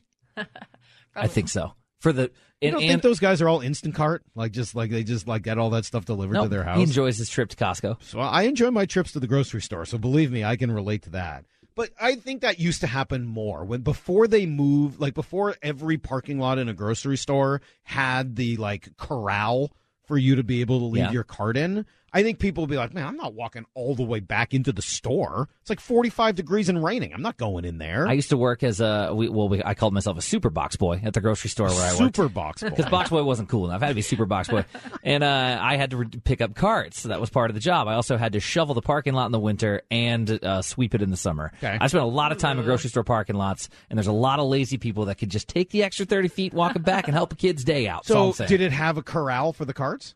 No, not that grocery store; it's too small. All right. Well, so that's different. Again, no corral. I feel like but all people bets just push them up to the front of the store. That was the thing. Yeah, just like- like, push them up against the store, and then just kind of let it go. on. Do you like trying to like do the thing where you like toss the cart at the end and like to try to get it to like land in exact like putting almost? Do you remember that old PGA commercial, like the "These guys are good" commercial? Had like some golfers who were like with a grocery cart in the um in the in the parking lot, and they would like send it on a journey and it would like you know turn just the right amount in order to curl Up into right the parking yeah, corral? exactly right into the corral. No. like, man, these guys are good. I used to be really good about riding the shopping cart. So I'd get running on it and jump on the back thing. I could spin it and I could ride little wheelies. I was pretty good at shopping carts. Not that I want to go like too deep into the grocery cart thing, but, the new, the new thing go. in grocery carts seems to be the like short cart. Yeah. and I'm all about it. Love the short cart. I I mean, for somebody like me who goes grocery shopping a lot, I don't want to carry the thing, the basket with me, because if I'm getting like you know two gallons of milk and this and that, like I don't want to carry that whole thing with me. Love the little Oh, I always just end up overloading that to the max Right, and, and then, then- like carrying two things on my side. I'm really bad Yeah. about that. I'll avoid the cart at all costs. So but I don't want the huge cart's cart, right? Because Yeah. like I don't have enough stuff in it, so I just feel sort of ridiculous pushing around that whole big cart.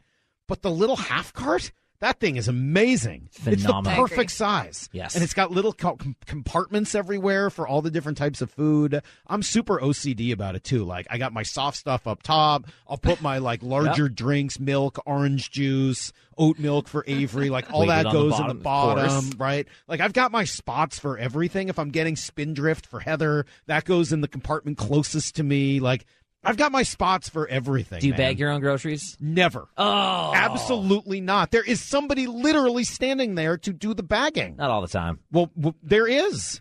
That's literally their job. I am not my- bagging the groceries. One of my biggest pet I don't peeves work here. Is I to be fair, I worked at a grocery store and I love it. It's Tetris for me. But one of the biggest pet peeves is when there's a line and there's nobody to help bag groceries. It's busy, and you just stand there and make the cashier do it. Absolutely. Oh, you're that guy. Yeah, I am. No. I have a different job. Do you also? I don't ask you to come in here and host my radio Do you show also when I'm not? busy. Do you also not oh hustle across the street when the crosswalk is going? Hundred percent hustle across the Oh, street. you- okay, you do hustle. I'm polite. So I'll- you are well- con- you're considerate of other people. You know what you give, and that you give the little like fake athletic run. The like you're run, you look like you're running, but you're still moving at walking speed. It's the like, yeah, I'm an athlete. I know how to run, but I'm just not going very fast while I'm doing it. Get those elbows up, Mike.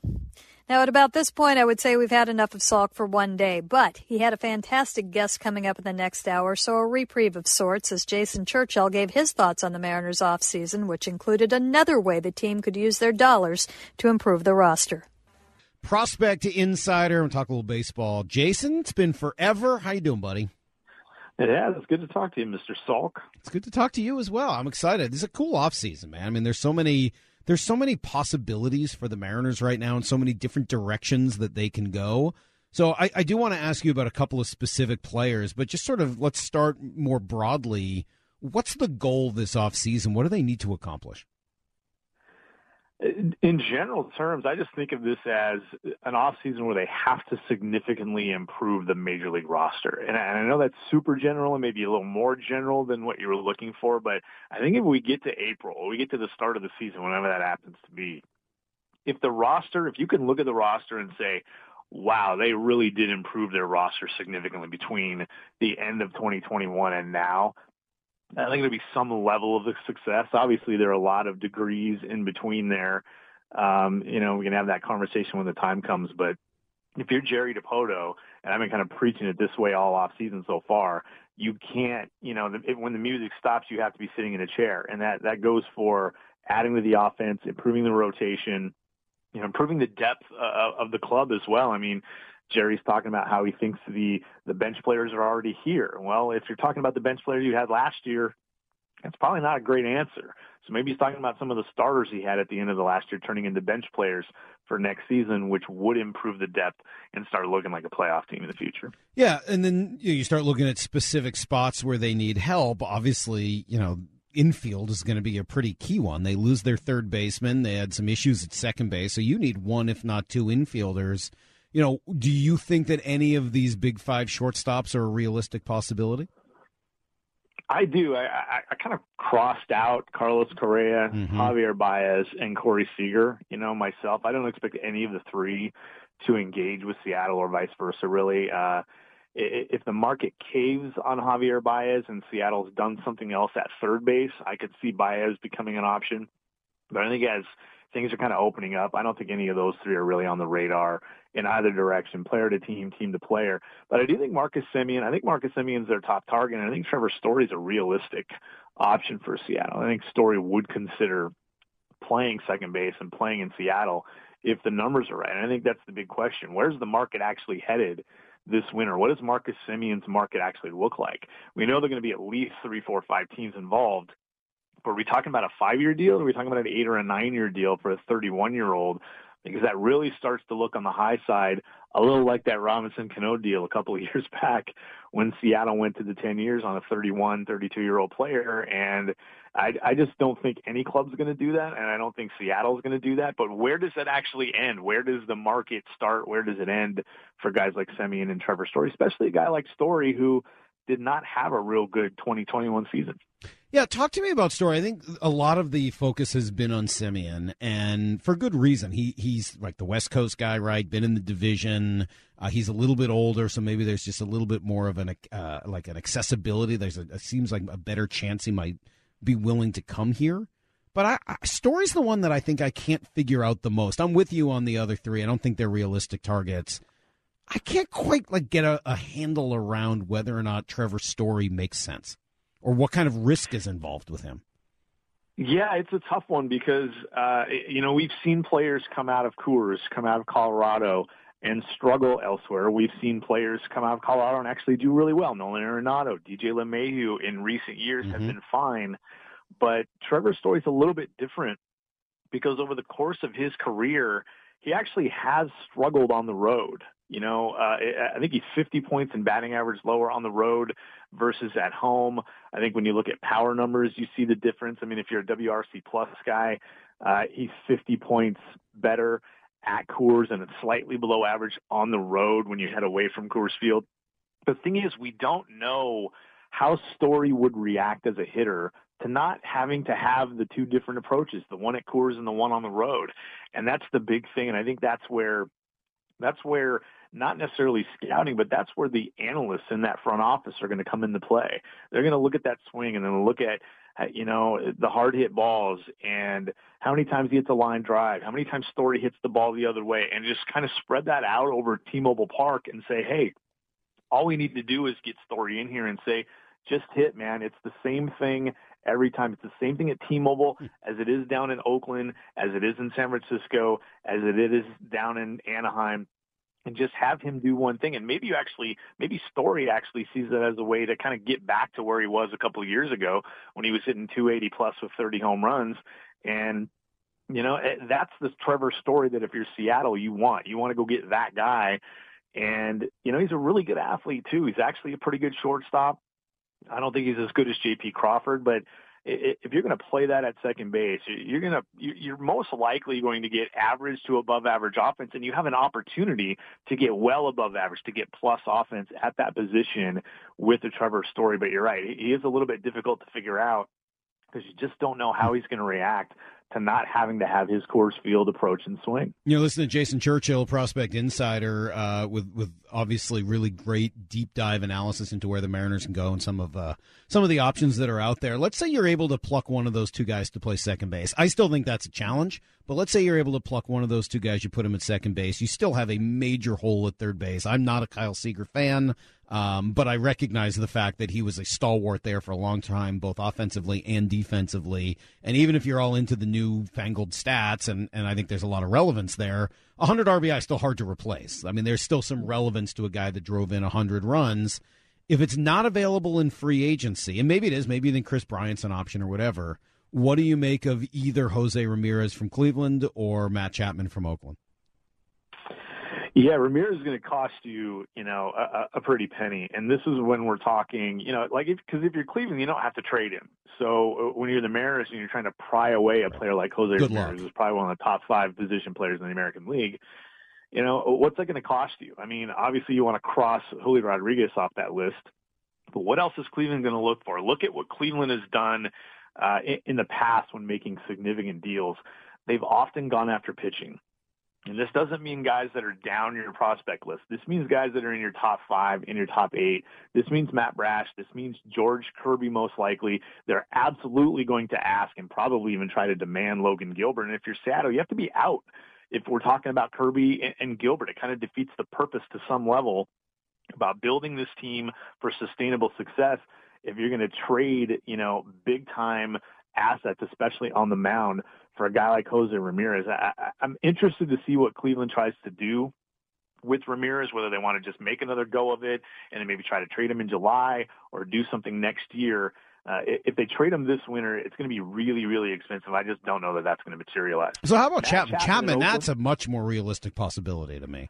I, think you're right. Was he 29 in April? Probably makes 20 to 25 million over the next two years. Uh, if there are signs he can get back to 2018, 2019 levels at the plate, there's actually upside there. And then going to the A's and talking about him makes a ton of sense.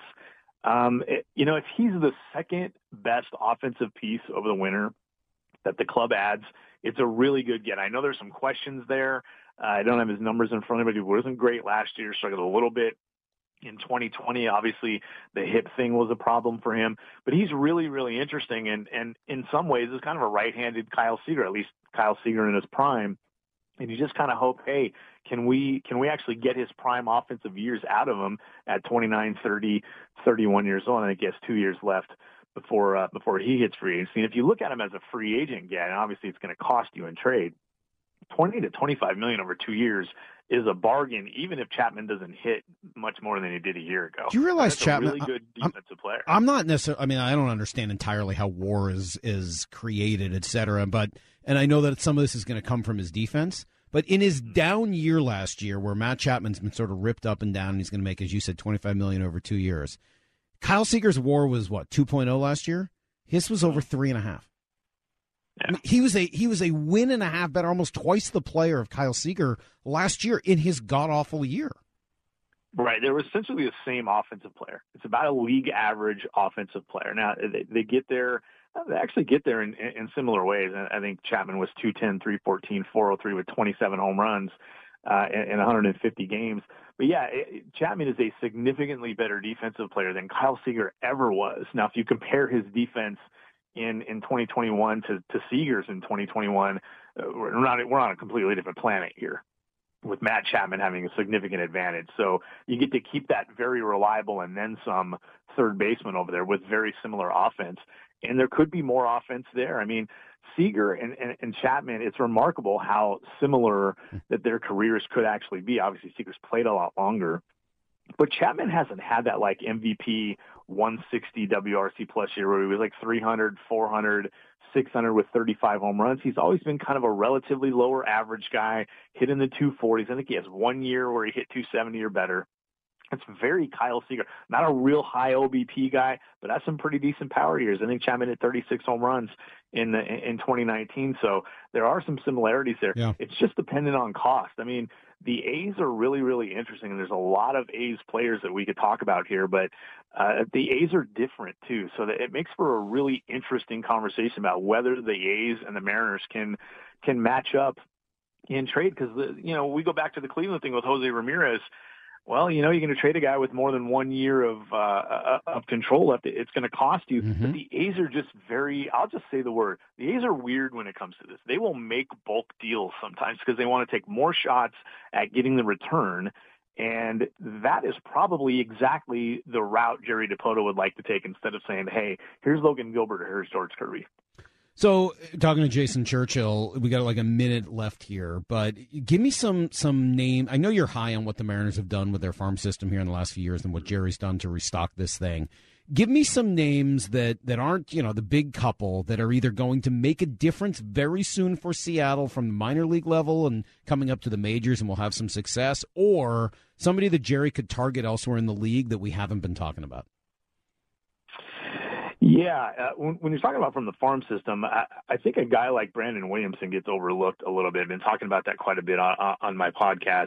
Um, it, relatively close to the big leagues. Um, he sat 91 to 94, but the club thinks there's more there, and if they can get to a point where a 6'6", 215 pound left-hander is throwing downhill with you know, four average or better pitches and a 93 to 96 mile an hour fastball, that's a pretty good arm that probably sits in the milliliter rotation, but perhaps even better. And that's something right now that it, it's difficult to project, but they just think there's more there in the fastball and they really like uh, the metrics on all of his pitches. So he's a guy to kind of keep an eye on. I have him ranked number seven right now. But in most other organizations, he would be top four or five. That's a pretty good left-hander there to uh, to kind of toss into the conversation.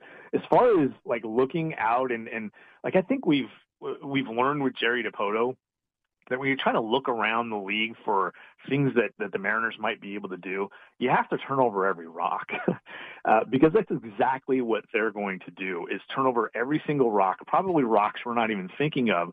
So I've actually had a difficult time as a guy who literally stares at spreadsheets and tries to look for these sorts of things. It's really hard to find something that hasn't been talked about. I, I've I've been talking about the red starters for a couple of years. I think Sonny Gray makes sense. I think Luis Luis Castillo makes sense. I think Mahle makes sense. Um, so keep an eye on that, and keep an eye on Cincinnati for a lot of reasons because uh, they're trying to cut payroll. Um, they're letting Castellanos walk. Mm. Uh, if you could do something creative, I'll throw this uh, at you, Mike. You've probably seen this before, but it's been suggested. If you're making a deal with the Reds and you're trying to get Luis Castillo, for example, that's not really going to help them cut payroll that much. But if you're willing to take on a good portion of, if not all of, the remaining money on Mike Moustakas' deal, you might be able to add both of those players, have a league average third baseman in Mike Moustakas, add a number two, number three starter in Luis Castillo, and not have to pay the prospect that. rate that you otherwise would. I love that. I would love to see them do something along those lines. Use that payroll for good to bring in the kind of players you need without giving up the other assets that you don't want to. Jason, I can sit here and talk about this with you all day. We got to run. Uh, you can find Jason at Prospect Insider on Twitter or prospectinsider.com. Listen to the podcast. Read what he writes. It's really good stuff. Great content for every Mariners fan. It has been too long, my friend. We will do it again soon, okay? Hey, appreciate it, Mac. No problem. There you go. There's Jason Churchill, who was one of the first people I got to know when I moved to Seattle here uh, all those years ago.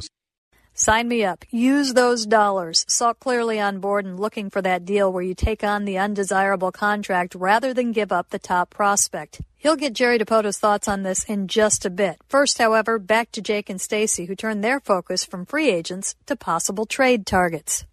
I've heard Marcus Semien's name thrown around so much more than Trevor Story, and for good reason, right? Guy from the West Coast, it makes sense he might want to come back. I was talking with Salk earlier, who said, I don't know, I could see the Dodgers making a move for a guy like Semien. So, what if Story ends up being the person the Mariners have to go for? We know they don't want to move on from JP at short. What do you guys think about Story? Uh, story is very intriguing to me. The only thing that makes me nervous about him, to be honest with you, is the whole difference between the type of player he is at, at, at Coors Field in, in Colorado yep. versus when he's on the road away away from the thin air and and the difference there. But quite frankly, still that's that's that's still better than what what we've had here with the Mariners. And and I, I do believe that Trevor Story eventually adjusts. I, I like the talent. I think it would be a, a very nice addition. Um, and so I wouldn't, I absolutely wouldn't hate it. I wouldn't be mad at it. Curtis, what what do, what do you think about that with with Trevor's story? Yeah, I wouldn't hate it either. I think he is going to be moved off of shortstop in his future. He's dealing with some arm issues, which is why there's that possibility that he comes to Seattle or, or another team and, and is not the shortstop going forward. Uh, you bring up his splits from home and road. At home at Coors Field, uh, he's got an OPS over 900, 972, and then away from Coors Field at 752. So he's about league average away from yeah, Coors Field. Say, nothing to.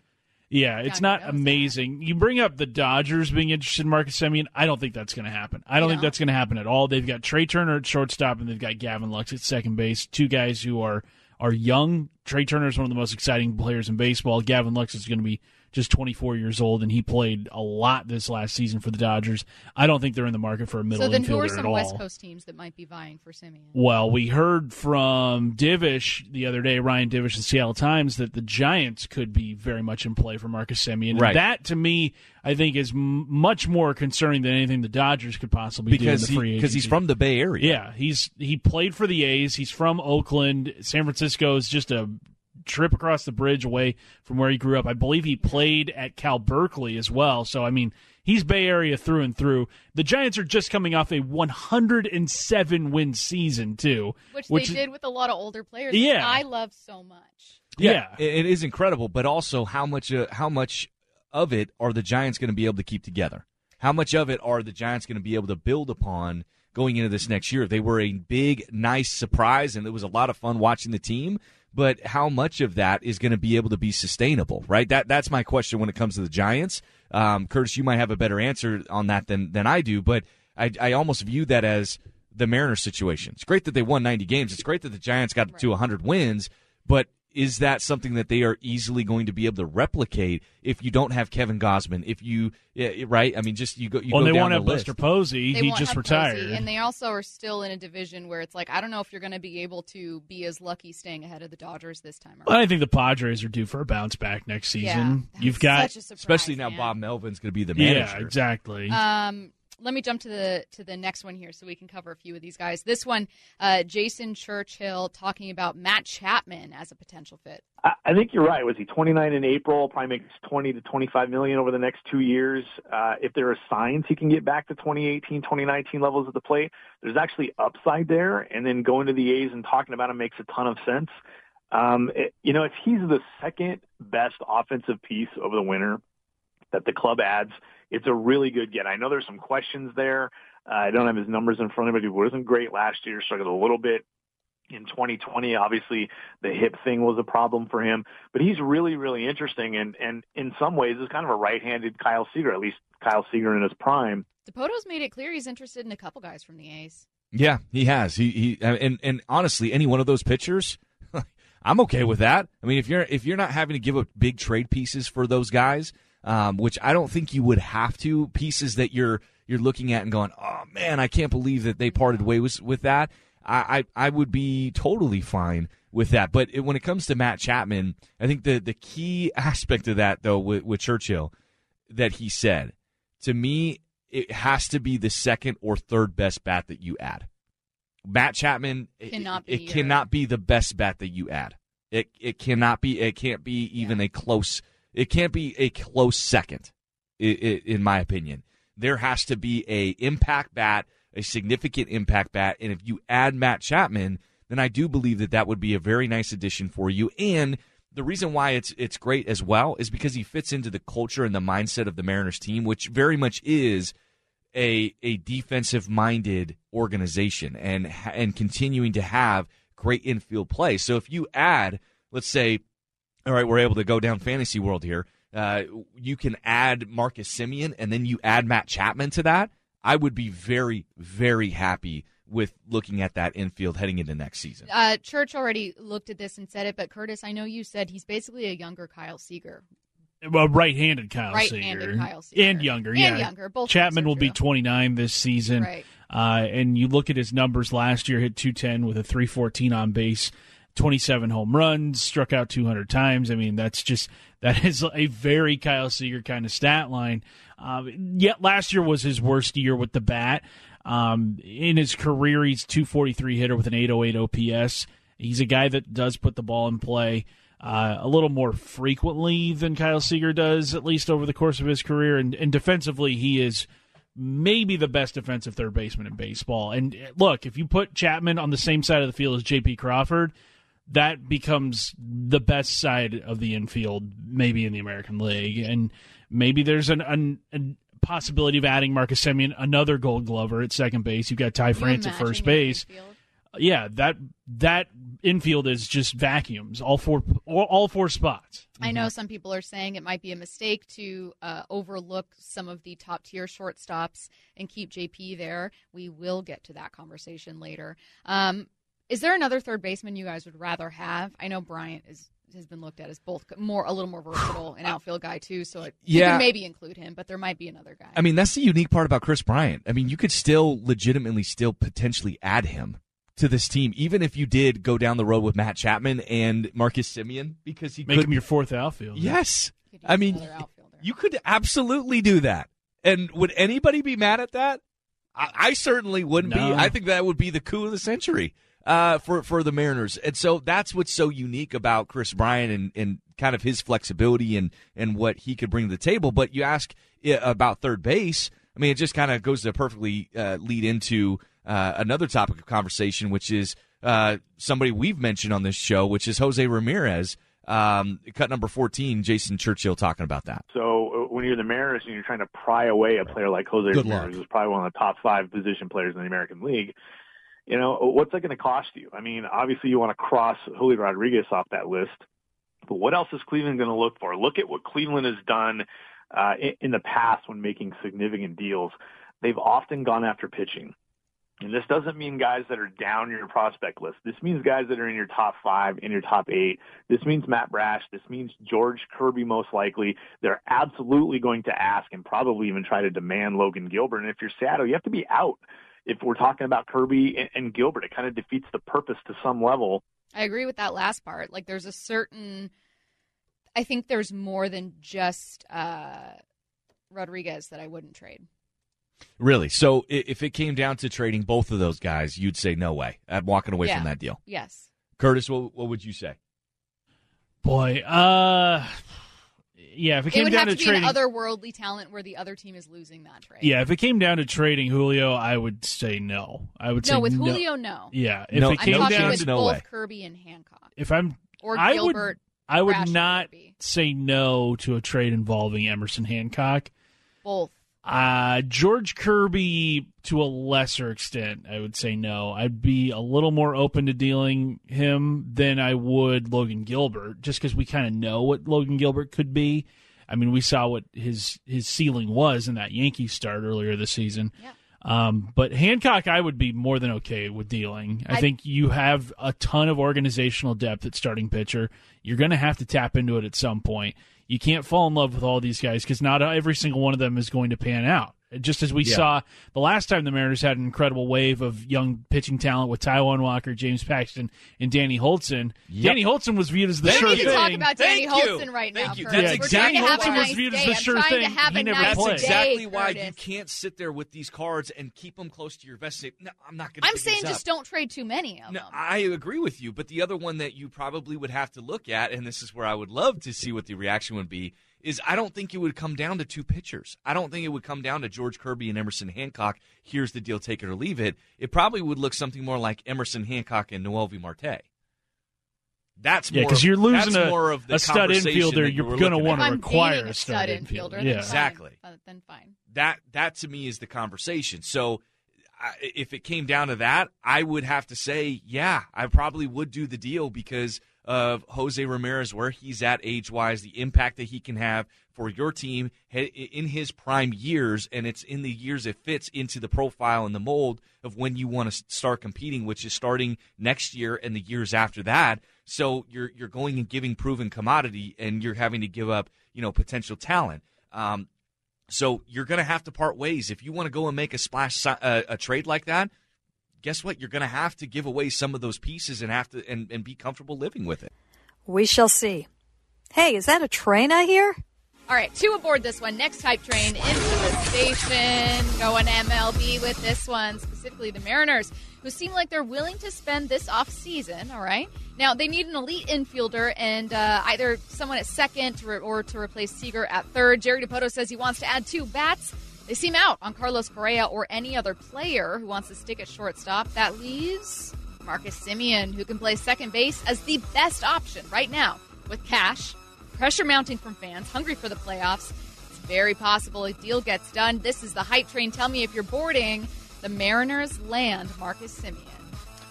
I'm going to get on this hype train. I just, right. I really believe it's going to happen. I think it's. They have put themselves in a corner on this one when it comes to Marcus Semien. The Giants certainly are someone that I am fearful of in terms of competing with Marcus Semien and his services. But when push comes to shove, I just think that the Mariners are younger. They've got a better outlook for the next few years, and and uh, up and coming team that Marcus Semien can be uh, can make a big time splash for. And if you don't win the MVP this year, certainly if you have a season that you had this year or relatively close to it, and the Mariners go to the playoffs, probably winning the MVP. So I, think it's a good. I think it's it's a good wagon to hitch yourself to, and and that to me is why I think Marcus Semien is eventually going to sign here because the Mariners are going to outbid the the San Francisco Giants. All right, Jake says yes, he's boarding that train. The hype train is the Mariners landmark is Semien. Curtis, are you boarding? With any free agent that is available, money should not be a factor when it comes to the Mariners. Any dollar amount should be fine. You can afford literally any dollar amount that any player asks for in free agency. The real sticking point is that years. We know Jerry Dipoto not a fan of contracts that No, go he's beyond about five, six years. You know what, Marcus Semien, he might be the kind of player that is worth a contract that is five or six years deep. And he's got a much longer track record than a lot of these guys in free agency. Uh, you know, you look at, and he's stayed healthy He played throughout the- most of his career. Yeah, he had 45 home runs a year ago. I am going to get on board this train. I think the Mariners do get Marcus Semien. I'm not comfortable with the fact that they have pretty much put all of their the eggs, all their free agency eggs, into the Semien basket. I would much rather have them have a lot of fires going on right now rather than just one big one. Because look, if he doesn't sign here, it's a failure of an off season. That's right, I said it. Uh, you guys are going to hate me for this one. I'd love to will it into existence. I'd love to see him here for the Mariners, but I'm not boarding this train. Oh, come on. I think there Why? could be some other contenders here on the West Coast. We talked about Curtis mentioned earlier the Giants potentially being in on that one. Uh, looking for a shortstop, looking to get back there. It's in the West Coast. It's where he grew up, and uh, I think that the Mariners are going to have to really pay up for guys. Mariners fans might be excited about where this team can go and might be able to see the future, but a lot of free agents can't yet. And they're going to need to either see you pony up a lot of money, which the Mariners might be willing to do, or see you give them a long term deal, which, like Curtis said, Jerry Dipoto probably not willing to do. Hmm. Uh, I just see him signing with a team uh, at 31, which isn't old per se, but uh, at 31, where he thinks he can uh, touch the postseason, get to the postseason, and is maybe uh, a more assured of a visit there. Oh, ye of little I know, faith. I know, I know. Sorry, I've, I've, I've, uh, I've been burned before, so I'm, I'm gonna go Very no on fair. this one. I'm playing Very it safe. All right, next hype train. I'm gonna stick with the Mariners here. We have back-to-back Mariners hype trains, you guys. So this one coming into the station, also about shortstop. Now the Mariners, I mentioned earlier, focusing on Marcus Semien because they've already ruled out a guy like Carlos Correa. Not just because he's going to be wildly expensive, he'll probably get the biggest deal out of all of these shortstops, but because Mhm. Jerry Dipoto has assured J.P. Crawford that you're our guy at shortstop. J.P. Crawford, in my humble opinion, uh, was robbed of a Gold Glove award this year. He has a great glove uh, in the field. The bat is fine. He gets on base. It's okay. He's not a big home run hitter, though. So here's the hype train. Tell me if you're boarding. It's a mistake for the Mariners to be sure of J.P. Crawford at shortstop. Okay, I'm going to say Or to refuse to move J.P. Crawford from shortstop. I right now I'm going to say no.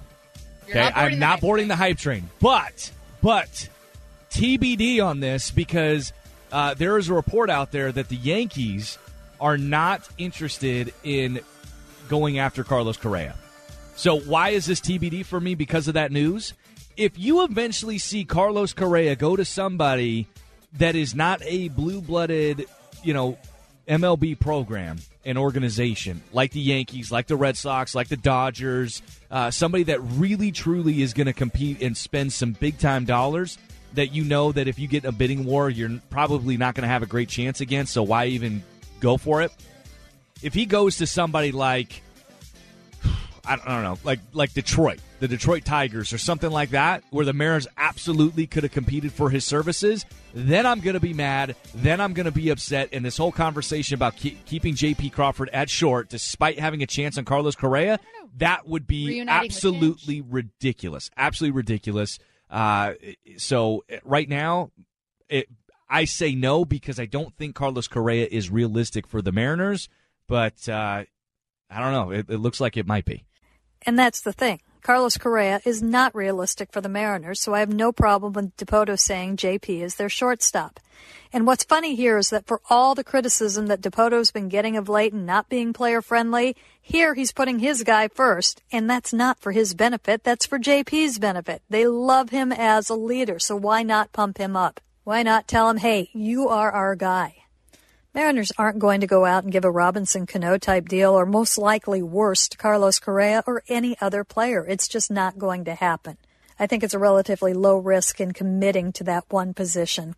I think he's the only player you would move JP for. He's not coming, so why not tell JP that? I don't think it's a huge deal. And yeah, that hype train, let's go ahead and put the brakes on it, please. Back to Wyman and Bob, and on Wednesday, a little news. Well, the Mariners make some additions to their 40 man roster for some Rule 5 protection today. Ray Kerr, left handed pitcher, was added, as well as Alberto Rodriguez, who was one of their top 10 prospects, and the big one, of course, Julio Rodriguez on the 40 man roster. There is still one 40 man spot open.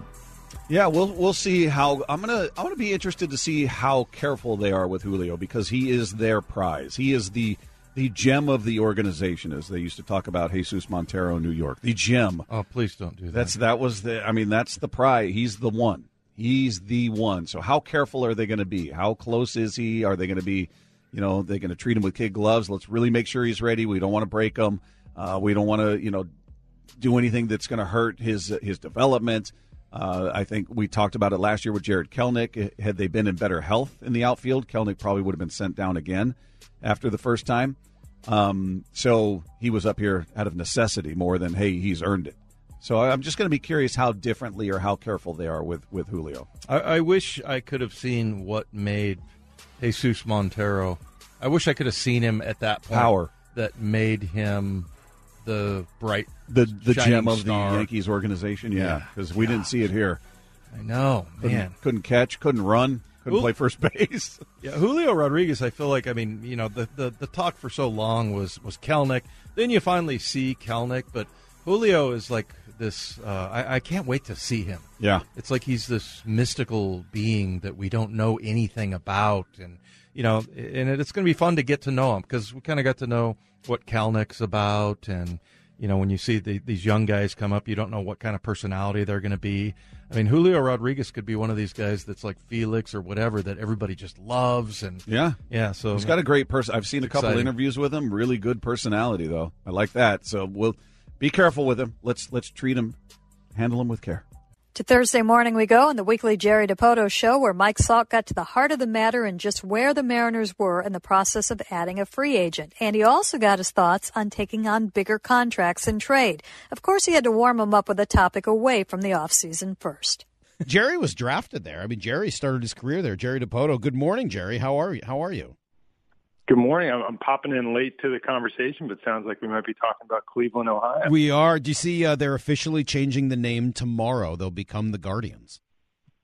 Yeah, it's it's an adjustment for me, but I think even just talking through it with uh, or chatting about it with the Indians people, I think, or Guardians people, they invite the change. They they think it was uh, long overdue and is going to be very welcome. I, I forgot that you had started your career there, and uh, you were kind of traded with some fun names in the in the first trade of your career. Jeromy Burnitz, right? You were dealt for Bernitz, and uh, also traded with Paul Byrd, who had that double handed old school windup. You were around some kind of interesting people then. Yeah, I would do it. I, I associate myself with interesting people. That's how I roll. Paul Byrd's delivery to this day cracks me up. Did, was he doing that that early in his career? No, you know, I, I met Birdie in 1990. He was uh, drafted, or 91, drafted out of LSU, and he was very conventional. And uh, you know, he he spent uh, a little longer in the minor leagues than than he maybe would have preferred, and he was looking for something to add deception. And he came up with that. He said, "I'm just going to try to fire up a, a Satchel Paige look," and and it worked. and he had a great career. He had a really long career. Yeah, it was pretty cool. Uh, how was San Diego or, or Carlsbad? What did you take out of your time with all of your peers? Uh, wonderful. Uh, you know, sunny talking baseball, and my takeaway was that there's, uh, you know, the the market is moving, and, and I think you can see that in the first couple of weeks of November here, uh, especially with with some of the action this week with free agents, and that's it, you did get a sense uh, while we were in San Diego that there was uh, a a higher rate of uh, of speed to the to the way the market was moving then is typically the case in early November, which I think is it, it's both a good and a fun thing. Well, I- and is that the sense of urgency with this December 1st potential lockout deadline looming? You know, I'm sure it's something to do with it in the background, but it, you know, I know for us and for the the teams that we were associated with and even the the player reps that we met with while in San Diego and that we've talked about since, where everyone is going about this as if it's business as usual, and uh, it's a, it hasn't really changed. It is moving at a at a quicker speed though, and you know that's not disappointing for us because that that that lands right in our breadbasket actually. Do you feel like you're close to anything right now? Uh, I can't say that I feel close to anything, but we are. We've made progress on a couple of trade talks, and we have made what I think is we have we have made real progress in in getting in front of the right free agents. Now, those things can come together very quickly, or they can just die on the vine, and hopefully, we're able to continue to to push them forward. What does that mean when you say real progress on getting in front of the right free agents? What what is? I'm not sure what that means.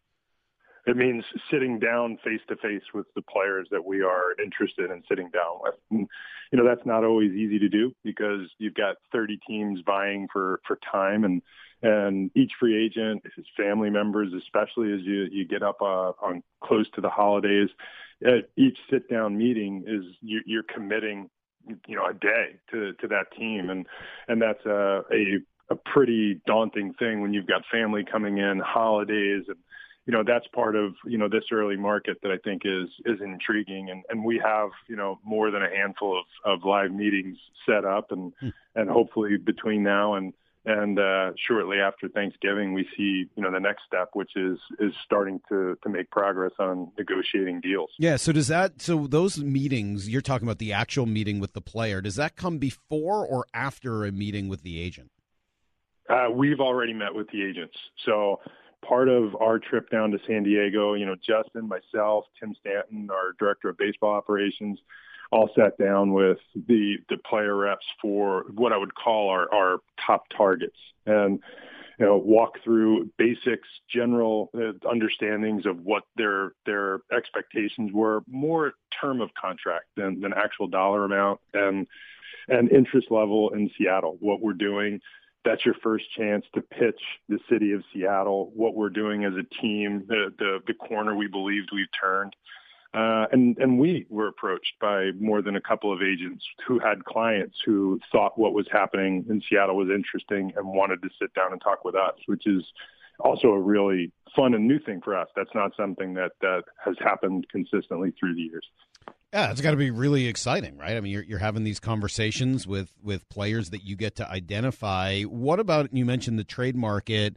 We, we spent some time yesterday talking about on our show just two different types of trades, right? One where you're giving up some of your better assets, younger assets, in order to acquire a really good player uh, who's maybe at the major league level versus trades in which you're maybe willing to take on more unwanted salary from another team in order to get a player without having to give up in, as much in terms of uh, in terms of your own young assets. Are you looking at all of those types of deals? How do those how do those tend to break down? We are. Uh, We are looking at all those, and frankly, in in the early stages of this rebuild. So if we flash back to, you know, 2019, 2020, but but especially 2019, you know, some of those deals, the second of which you mentioned, you know, the, the deals where you're maybe taking on larger contracts, and uh, we're effectively bringing in veteran players who may fit you know, it may no longer fit the team they're with, but allows us access to, to, you know, younger players or prospects we're trying to develop.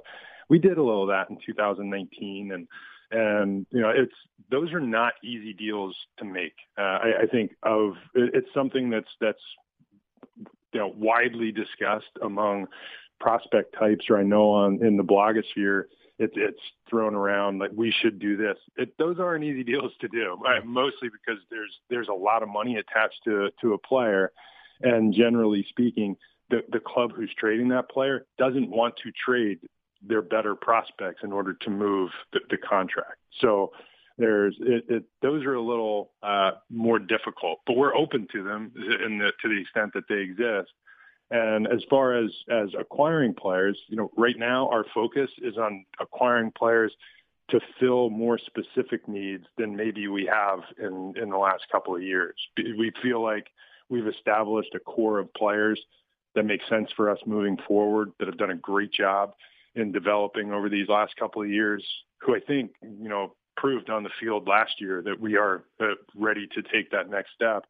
So we're not looking to to go replace those players, and and that's one of the the nuances of actually building a roster versus you know the the the idea of who's a better player, A or B, because you can continue to trade out for the for the better player, and you may not become a better team. And our focus is on on filling the holes to make ourselves a better team. So, so it's an interesting one, right? It's not unlike this sort of uh, general debate we get in a draft, whether it's a baseball draft, football draft, of best available versus player that fits the position you want. you know, baseball draft, I would assume you're almost always going after best available, right? Just because it's so long before that player ends up coming in and helping your team.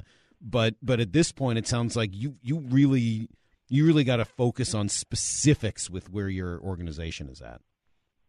Yeah, that's the difference between roster building and talent gathering. And you know, you're right. In the baseball draft, we do. It's best available, and you know, the same could be said when we when we began gathering talent. Our our goal was, you know, how highest ceiling. It, make sure we're getting good makeup players with the highest ceilings, and the position they played was secondary to to making sure we were we were getting the upside potential you know, now that we have acquired players in those categories, the, the goal is to let them grow, see where the needs are, now build a complete team. And you know that's our that's what we're doing this year and it's a little bit different. To to at times mm-hmm. a lot different than than just simply going out and trying to access the highest talent you can. Years ago i remember the story of theo epstein spending thanksgiving with curt schilling in order to uh, get that deal done when he brought him into in in the before the 2004 season. Will, will we hear about you spending the holiday at somebody's house trying to convince them that seattle is the place to go it's funny. I, I was actually working for the Red Sox that, when we made that deal and and, and talking through it uh, that morning. But no, I, I plan on having Thanksgiving at home, and uh, you know, but you can zoom I, that thing these that. days. Yeah, we we have uh, you know the big thing for us this year. We do have I think uh, you know three and potentially four uh, visitations set up between now and and Thanksgiving. So we're going to log some miles here in the next week, but a big thing for us is once we've met with the agent, once we understand that there is uh, a, a, I guess we, we have common ground uh, and in interest with you know, the players that we're pursuing, that we think meeting that player face to face is a really important element. And you know, especially at, after the the the pandemic and, and what we were had gone through and trying to recruit players via Zoom. While that's still available to us, you learn so much more about someone when you're sitting down with them live and, and you get a feel for what the person is about. And, and we think that's an important next step and, and really looking forward to, to getting the ball rolling on those visits. Well, Jerry, thank you. Uh, this has been great. Really enjoy it. Thanks for all the information and, and just your candidness. Uh, Thanksgiving a week from today, so I guess we won't be talking next Thursday. But uh, I know you're a heck of a chef, and food's important to you. So, uh, what's uh, what's the number one most important part for Thanksgiving before we go here? I mean, for me, the number one most important is that my wife makes the turkey, okay. so I don't screw it up. But uh, she does a wonderful job of it. We've got a killer uh, stuffing that, that we make is, we is amazing. Yeah. And I I am uh, relegated to sous chef on on Thanksgiving, and my job is to make the vegetables, carve the turkey, and make sure that the dishes get clean. Awesome. Well, be safe, man. Have a great holiday, and I hope when we talk next, we're talking about a couple new Mariners players. That'd be a lot of fun. Thanks, man. Happy holidays. Same to you. All right, right, there you go. There's Jerry Dipoto. I'm super late. We're going to run real quick. We'll address a lot of that stuff later. First, we're going to talk to the professor. We'll do it next. Mike Salk Show.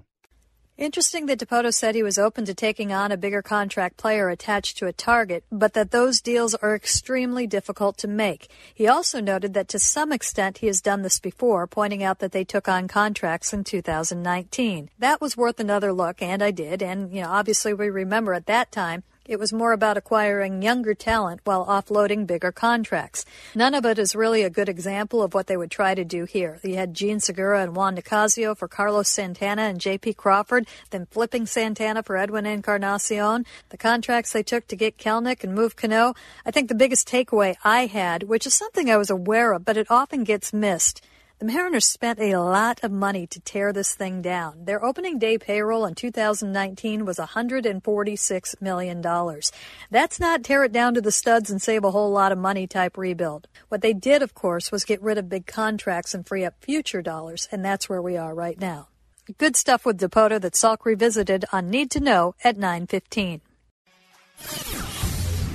Here's the second thing you need to know. Great conversation with Jerry Dipoto in the last hour. Said that they are making some progress, getting a little bit closer on some trade talks. Nothing necessarily imminent, but he seemed happy with the way that market was speeding up. Also, saying that in the next week before Thanksgiving, he has some specific free agent visits planned and excited, not just that they're talking to free agents, but that they're going to be able to get in front of them in person. He makes a good point. Yeah, once you've met with the agent, and had the conversation with them and kind of worked on some of the basics and the terms.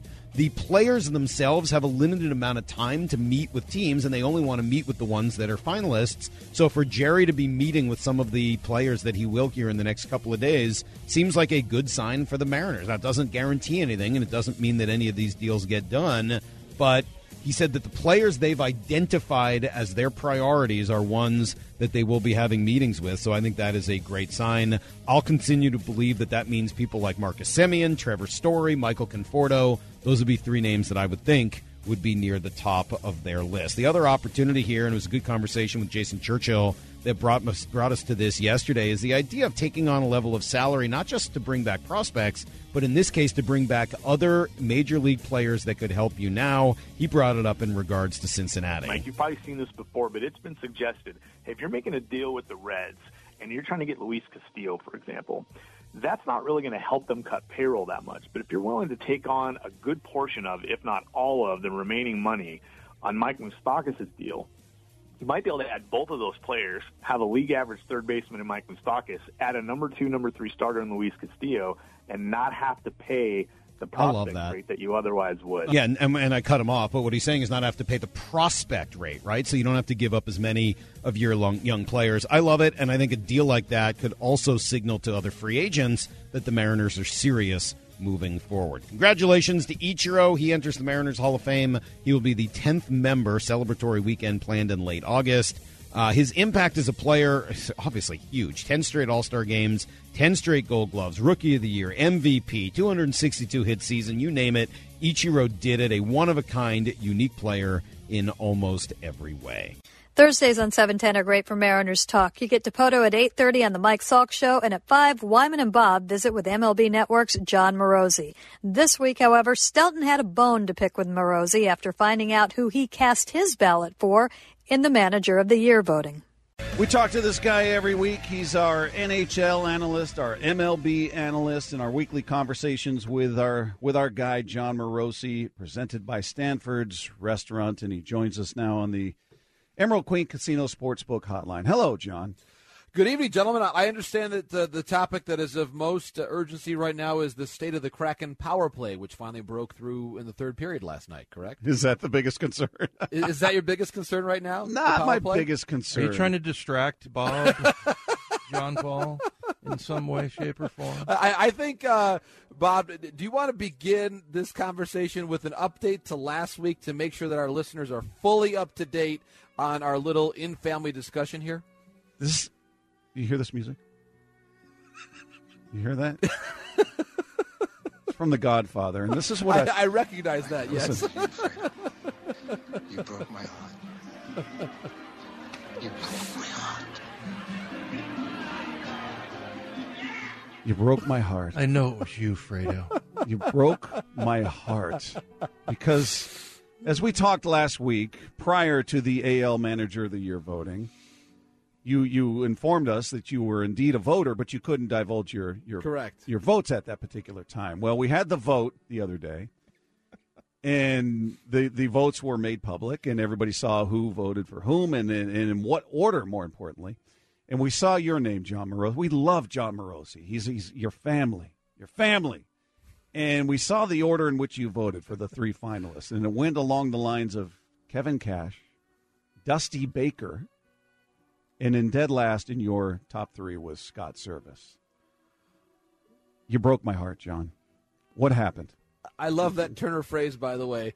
Can we can we get that as a as a permanent drop on the station? Dead last in your top three. dead last in your top three. Third No, out no, of three that- is just dead third. last. That- He's just third place. it's it's like it's like the team that's fourth in the college football playoff rankings, dead last in the playoff Of the top dead four, last. of the top of the three, top four, he was they are dead last on your- oh, I love that. I love that. Jon, what happened? So I, I actually I voted Dusty one, Cash two. Scott Dusty three. won. Right. I'm Dusty sorry, I had that. I had and that so uh, again, Does that make it worse? The- well- yeah, well, a little bit actually. well, again, I, I was I was so off base that I voted for the manager who eventually got his team to the World Series. Tremendous oversight, clearly on my part. With that almost Uh, two hundred million dollar payroll loaded well, with talent, what a remarkable managerial job. You're right, and and a couple things. Uh, to me, the context. If you look at what Dusty uh, was able to do this year, I'll, I'll I'll speak positively about Dusty, and then I, I will get on to the rest of the rationale ballot. Look at the rotation that obviously he did not have available to him. Greinke was barely a factor by the end of the season. Verlander didn't throw a pitch. Uh, McCullers was injured by the end too. There were a lot of things that he did that I think were really important to impact his club and eventually win a division. If you look at the history of this award, there's two ways to look at it, really. It's do you vote for the person who does the most with the least, which might have given you more of a Scott Servais vote or perhaps Kevin Cash, given what the Rays always have to deal with every year? Or is it full on achievement with the context of the organizational framework second? And for Dusty to win a very competitive division with that win total, with the, the flaws on that roster, yes, there are a lot of attributes on the Houston roster as well, but he eventually won the division. He ultimately won the division by five games over the Mariners. And I realize that that in Scott Servais's case, did he do more relative to expectations? Sure, yes, I would agree with that. But that's not to me the exact framing of the award. Uh, the the award is for the manager of the year, and for me, that five game gap between what the Astros did and what the Mariners did was meaningful to me. And I I don't think I would have put Scott in a different place had they won one more game and made the playoffs. I really think that when you consider what Kevin Cash did, winning 100 games in the AL East with with that c- competition, that level, he won the division. Cash won the division. Dusty won the division. Scott was five games back. Great season, 90 wins, but ultimately I had him third on my ballot. Mm, mm, mm. You broke my heart, Jon. I know, but may I say this? May I say this? So, and and this is this is a difficult conversation. I'll I'll grant you, difficult conversation. But I'll tell you this quick story. Uh, this is not this is not the most controversial ballot I have had uh, as a member of the BBWAA. Number of years ago, it was, it was nine years ago, I think. I had voted David Price one and Justin Verlander two. Verlander, of course, in Detroit at the time. This was my own chapter, the Detroit chapter. Typically, traditionally, over the years, when things are close, you give the vote to your own chapter's player. That's just how Mhm. it's been done traditionally. But I looked at the the numbers that year. David Price won, I think, 20 games that year in the AL East, uh, and to me, there was a lot of significance in his overall performance. So I voted for Price instead of Verlander. Had I voted for Verlander, Verlander would have won. Instead, Price won. I literally cast the deciding ballot in a Detroit Tiger not getting the award as a member of the Detroit chapter. So uh, that was a pretty contentious one. I remember this. I called my grandfather probably the next day. I said, "Grandpa, uh, I my vote basically cost Verlander the the Cy Young," uh, and he sighed. There's like silence on the other end of the line, and I said, "I'm sorry, Pap Pap," and he said, "It's okay, son. You voted your conscience, and I'm proud of you." And by the way, you know, no one's going to know anyway because it's a secret ballot.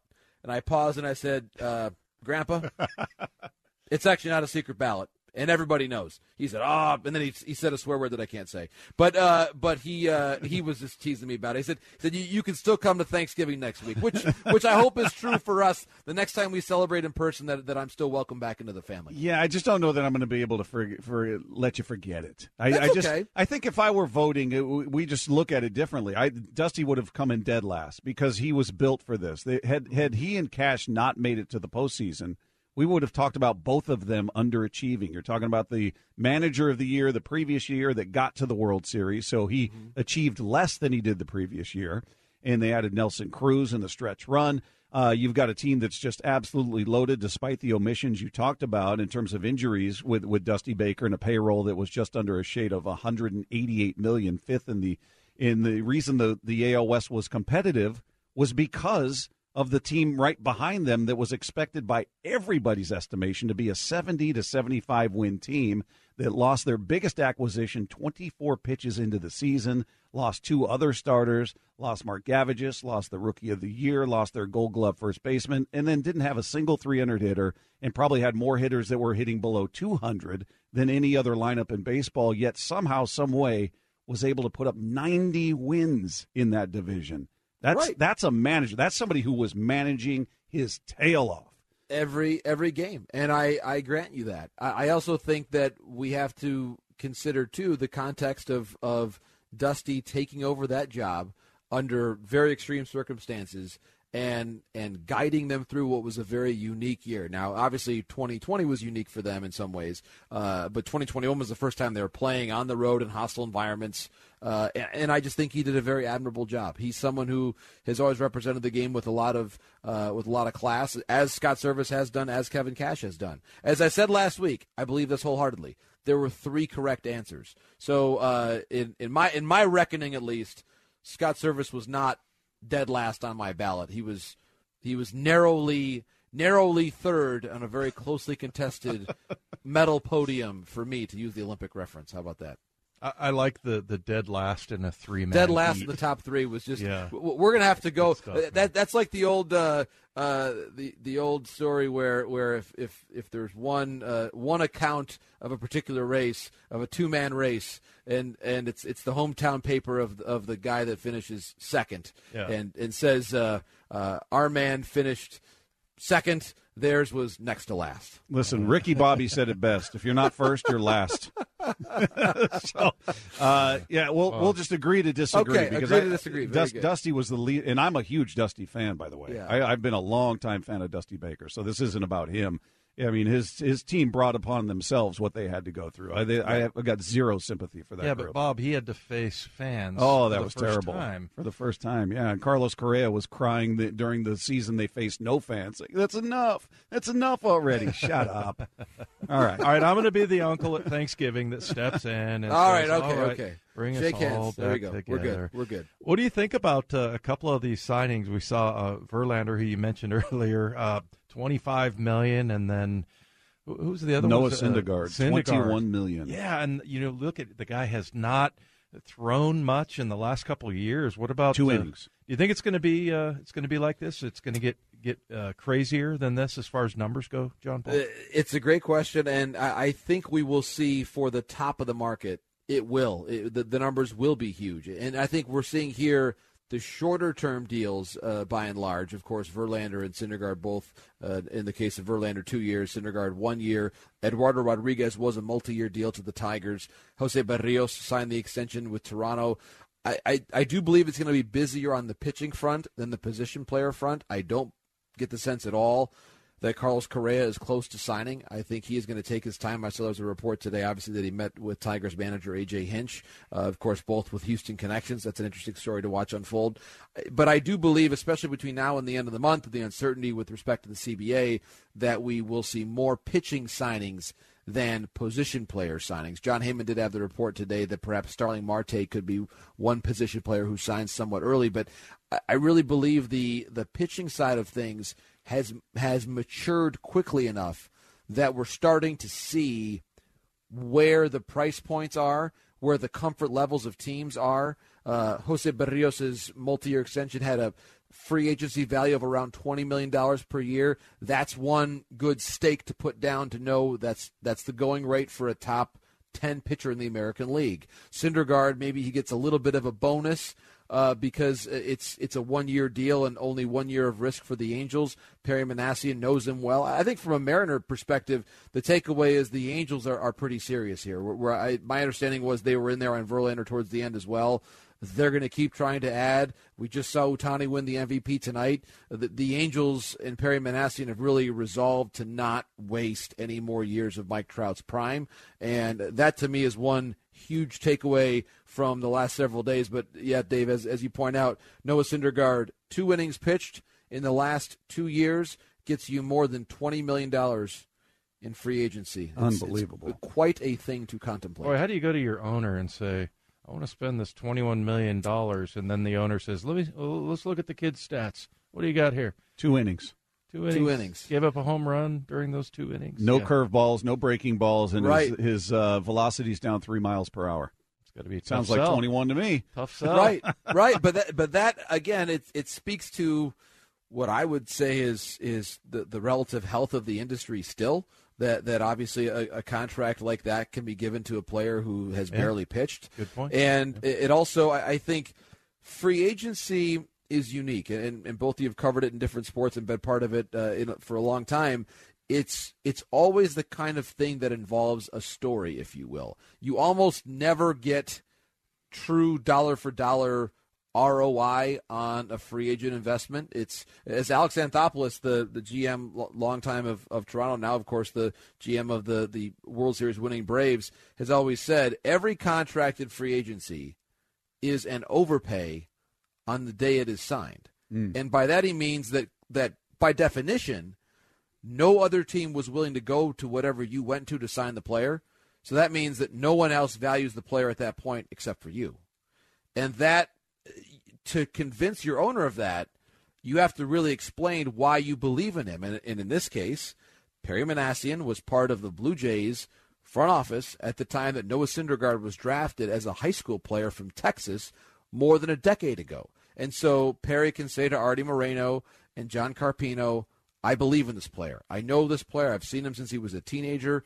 He's healthy now. I believe he gives us 150 innings, whatever it might be. And uh, that's the story. There, there almost always is going to be a story behind these larger free agent signings. And I think for the Mariners, it's going to have to be up to them to, to craft that story to someone like a Marcus Semien, who we believe wants to play on the West Coast, is open to playing second base, and would be a tremendous player to have for the Mariners on and off the field. Yeah, we'll, we'll get to hockey here in, a, in just a moment. But quickly, in terms of the rotation, who should the Mariners be looking? I don't expect them to go, you know, the biggest name out there in in, in the way of uh, free agents. But what, what about somebody like Marcus Stroman? What, how, how does he fit here? I, I, I like his tenacity. I like his attitude, and, and he's a guy that is coming off a really good year. Uh, is is he a realistic possibility, or who do you, who do you think they should? Because uh, Jerry has said two two additions to the starting rotation Yes. is what they're looking at. Yes, and and so here's here's the thought, and I think Stroman's a great name. I could see him really jiving well with with the city, with the team, with the culture, with the organization overall, and he would also probably come at a relatively reasonable price point. Uh, I don't think he's going to be up near where Robbie Ray is. Right. He'll get he'll get paid, but it's not going to uh, totally transform your payroll. Uh, let's put it this way: I, I don't want to create false expectations for Mariner fans, but if if you go with a best case of the best case scenarios, I believe that financially speaking, and also prospect speaking, it's possible for the Mariners to get Semien as a major free agent, or, or if not Semien, perhaps a Chris Taylor, someone that really can play in the middle part of the diamond for you. So that that would be your free agent big splurge position player wise. I believe that that Stroman is within the price range they can handle among a pitcher, among pitchers. And then I think trade wise, whether it's one of the arms from the from the Marlins like a Pablo Lopez or Elieser Hernandez or Luis Castillo with, with Cincinnati, there's a way because of how deep the Mariners are with their position players, the likes of George Kirby, Hancock, perhaps. Uh, almost by definition, if you're going to get Castillo, you probably have to give up one of the two of them if you're going to say that Rodriguez is off limits. The point is, they have enough assets. They've managed their payroll well enough. They don't have a ton of bad money on the books. They're going to be able to be creative. And when you think about what Kyle Seager was making and what Marcus Semien could make in 2022, that gap is not huge. It- It's Semien will probably make more than what Seager made this past year, but not by a franchise changing amount. So there's and certainly you have to pay raises and arbitration to other players. I get that, but the the way the payroll is set up allows the Mariners, I think, one major position player, free agent, a starting pitcher free agent of consequence, maybe like in the Stroman range, and then make a trade for a starter. I think all, that that is a lot. It's a lot, but the the Mariners have managed their payroll efficiently enough that that type of home run is possible.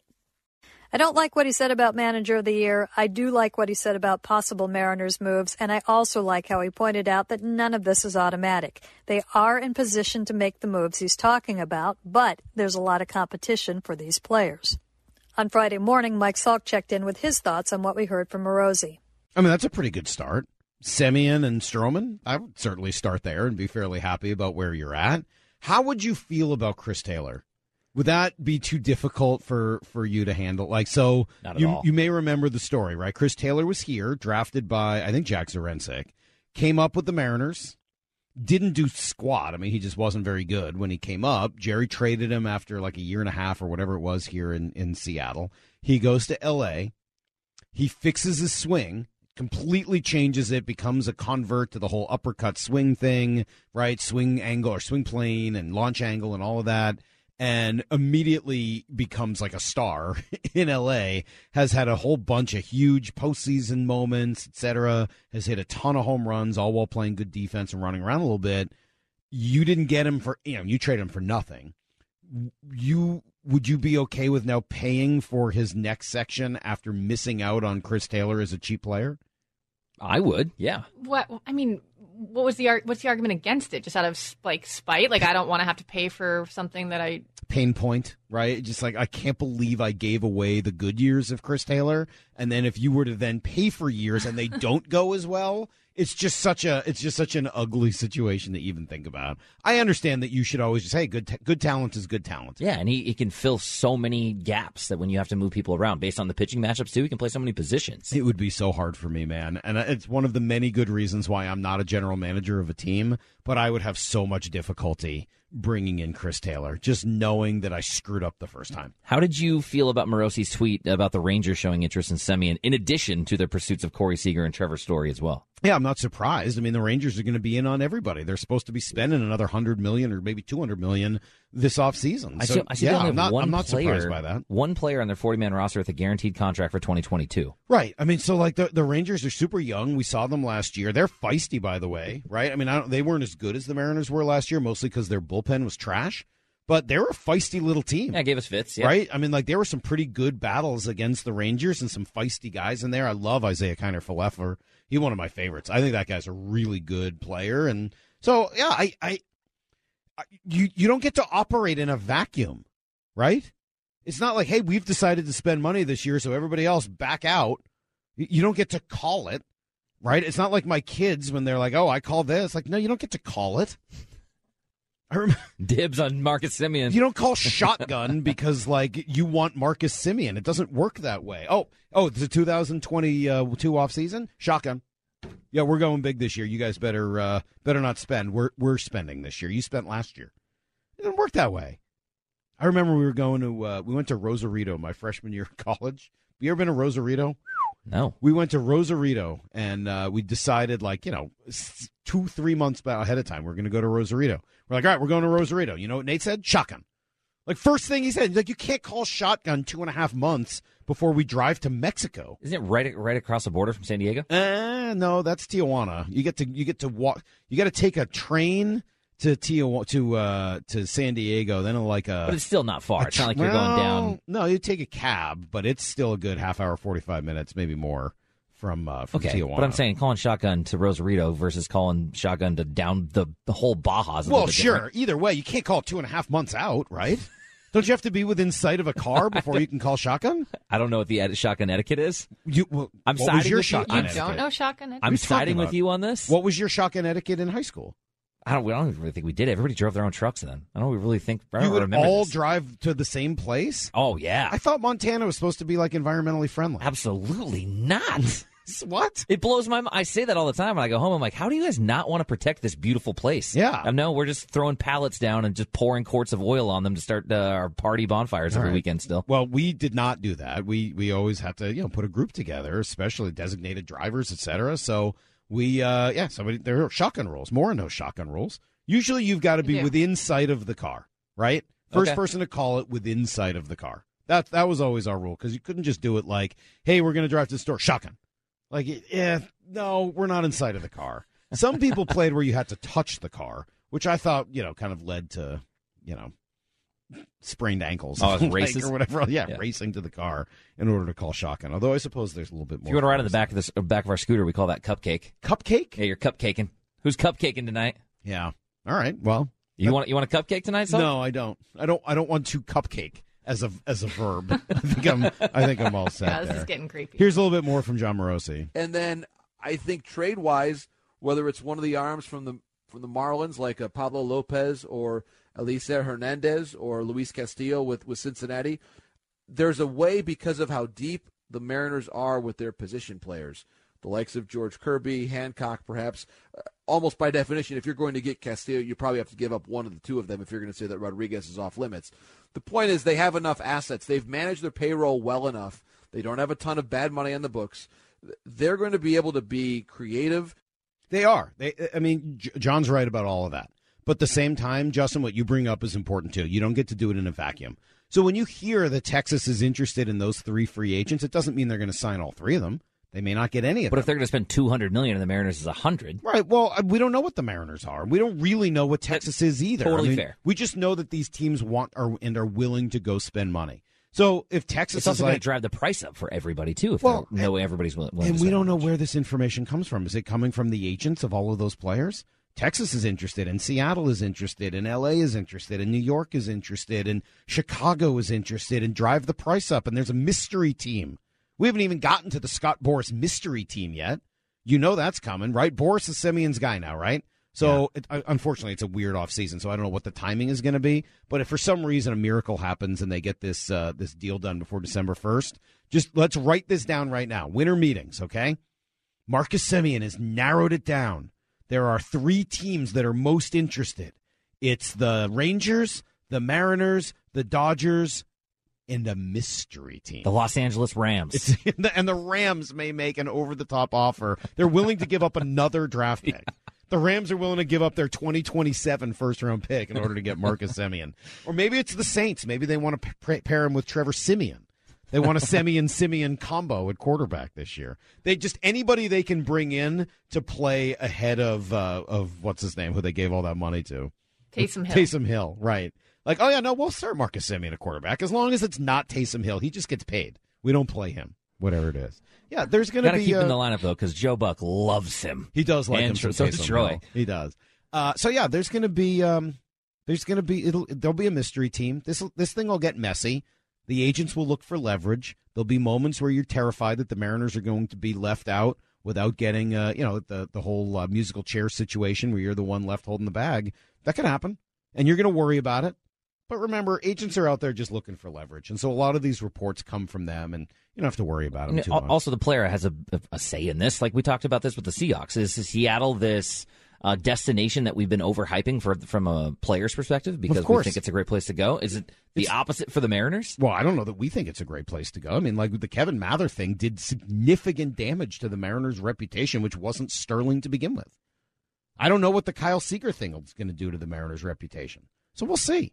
Like uh, they have an uphill battle ahead of them. I think one of the assets they have, and I mentioned this a few minutes ago, is Jerry's ability to talk. Get Jerry in front of people and allow him to explain what they're doing. I was hoping Griffey was going to be involved in that conversation. He too. might be. That doesn't mean he's not. We've heard that Griffey will help. We've heard that J.P. Crawford will help. The Mariners have some people who can help sell. So good. They're going to have to. A couple texts here 206 421 3776. It's like real estate agents driving prices up by saying, oh, I have multiple offers. Can you imagine if the uh, if if baseball went to the whole like escalating offer thing that uh, that that that real estate does? Right. This is the whole thing in real estate now. You have escalators, right? You're going to buy a house for let's say hundred thousand dollars. I don't know where that house would be. Very very far away. Let's say it's five hundred thousand dollars. Let's It's- be it's in my hometown. All right, five hundred thousand dollar house that's on the market for five hundred thousand. And what you do is you say, all right, you put in an offer. You know there's going to be multiple offers, so you put in an offer for five hundred grand, but then you escalate it up to six hundred thousand. You're willing to pay six hundred thousand dollars for the house. So you say escalators, uh, twenty thousand dollars up each time, up to six hundred thousand. So that means if somebody bids five ten, you're willing to go to five twenty, right? And then you get the house for five twenty if you're the highest bidder, in theory. If somebody's willing to go to 550, well, I'm willing to go to 560, so I'm willing to jump all the way up there. So you can do that, but if somebody's willing to go to 610, you lose the house because you were only willing to go to 600. Gotcha. I'd be interesting to if if Scott Boras decided that was the best way to maximize money and just said, "Hey, seal your bids. Tell me what you're willing to do." I wonder how much money they would get for their clients if he tried that that concept. I bet you'd be a ton. Escalators all the way up, and it does help the the buyer as well because you don't have to pay you know so much more than the next than the next uh, highest bidder. The problem you would have in baseball is that they would absolutely collude. like the teams would 100% collude like with each other like it's on got it. a lot of room for that. Absolutely. The teams would definitely collude in a way that you can't in real estate because generally you don't know the other people making offers, right? You're just desperately trying to get a house. And one last Mariners item from the week followed shortly after as Salk sat down with Andy McKay. I'm excited about this. Andy McKay taking a few minutes, and uh, we certainly appreciate him joining us here in the Emerald Queen Casino Sportsbook Hotline. Andy's been the director of player development for the Mariners for what is it, six years or so? Andy, you've been there, and now uh, a new uh, a new job for you this year in the organization. Tell us what you're going to be doing. Yeah, thanks, Mike. Thanks for having me on. Yeah, congrats. Yeah, this is a uh, a new role, um, a little bit of a, a hybrid role. I'll still be working kind of throughout the player development system and uh, into the minor leagues, but I'll be doing it from the um, from Seattle and doing it um, as a coach uh, with the major league staff, trying to help Scott and our players. So what's the what's the reasoning behind it? How did this come about, and what are you hoping it does for the team? Well, the reasoning behind it that would be you know a little bit more of a of I guess a Scott and Jerry question, but you know obviously I was um, I was thrilled at the opportunity, and you know I think for the team it just it gives me a chance to um, you know to continue to to find ways to have impact and ultimately help us win a baseball game each night and, and get closer to you know being in the postseason consistently and and ultimately winning a World Series. Um, so you know, on a daily basis, it's just a way to to find a way to help our players and help our staff, uh, you know, get better in, in, in some form or fashion. For those that aren't as familiar with you and your story, I mean, you were kind of a non-traditional pick uh, when they brought you in to run the farm system. And I, I don't mean to speak for you, so correct me if I'm wrong. You almost come more from the mental skill side of things, right? Yes and no, and that's been a little bit of a. Um, it, it is true, and I'm very passionate about it, and that's a, it's a little bit of how I found my way into professional baseball. It's originally how I was hired with the Rockies, um, but I've also, you know, I've done just about a bit of everything. I've I've been a head coach for 15 or so years. I've been a pitching coach. I've been a hitting coach. Um, been a recruiting coordinator. And so I've done a lot of different things, and you know the mental skills piece has has been a, a way that um, it has opened a lot of doors for me. But um, I guess b- before I was a mental skills coach, I was a baseball coach. Yeah, and this is just part of it. And what I've always tried to, um, you know, explain to people, educate people around is the idea that you know good coaching involves mental skills coaching. I mean, you're not before you can coach baseball, you're coaching people, and um, you know, so the label has definitely stuck.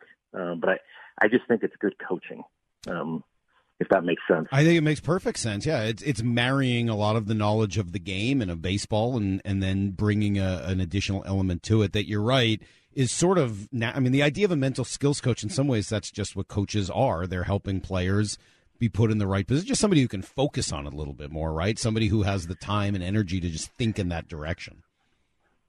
Correct, and you're trying to to bring a lot of different things together, and you know, there's a a, a really good example. I think that most people in Seattle, certainly the the the, the hardcore followers of the uh, of the Seahawks, can understand. You know, the the work that Pete Carroll's done with with Michael Gervais, um, who, who he's it, it's it's way out there in the open. It's not something that's kind of hidden. That that relationship has been a big part of what's happened there. And then, um, you know, Russell Wilson's work with Trevor Moawad, who unfortunately passed away uh, a couple months back. But you know, those two people have spent an, an, an enormous amount of time and commitment, um, you know, working on their mental game, and and it, I think it shows. How, how much, uh, and we're talking to Andy McKay uh, here on, on 710 ESPN Seattle, because baseball is so unique, how much time have you spent thinking about and trying to teach players how to handle failure? I think I think every coach, uh, not just what what we're doing, but the answer would be a lot. And you know, anytime you've got a schedule that is 162 games plus a, a you know a six week spring training, and then hopefully a deep run into the postseason, you know, failure is just it's it's a guaranteed. And I mean, if you're a great team, you win 100 games, you lose 62 of them. That's a lot. That's 62 nights you go home kind of sick to your stomach. And if you just go around our roster, and even if you go historically, you know, and you look at look look at Edgar's path to the Hall of Fame, how much failure there was, you know, involved in that um, in in that journey. But if you just go across, um, you know, our diamond right now, it wasn't always easy for J.P. Crawford. And look what he's had to have gone through to get to, to the level he's at right now. What Mitch Haniger uh, has had to have gone through, uh, the challenges that Kelenic had immediately when he came up, Evan White, Kyle Lewis, uh, Marco. Everybody, it's it's not an option. You're gonna be dealing with with hard stuff, and you're gonna be dealing with adversity and failure. And so, hopefully, equipping the player and even the coach, um, you know, with a skill set to handle that, because in our sport, the problem is you have the failure and then you've got another game coming the next night. So your recovery skills and your ability to to accept it, to learn from it, to handle it, and then get right back to the next day, it, it, it's critical. Yeah, and you bring up Kelenic's name, and obviously he's he's such an important part of, of what's being built here, and, and from a fan and media standpoint, so much focus on him. His struggles were obviously very public this year, and and just sort of that well, oh for sixty or whatever it was. What did you guys do to help him? How do, how do you help him through something like that?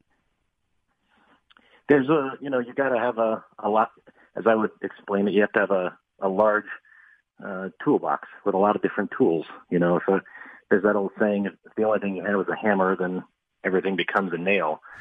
And every player you're, you're coaching is a different person dealing with a different issue or, or different situation in their life. And, you know, with JK, uh, a, a lot of the credit goes to what was going on in Tacoma uh, with Kris Negron, our manager, and, and Roy Howell, our hitting coach.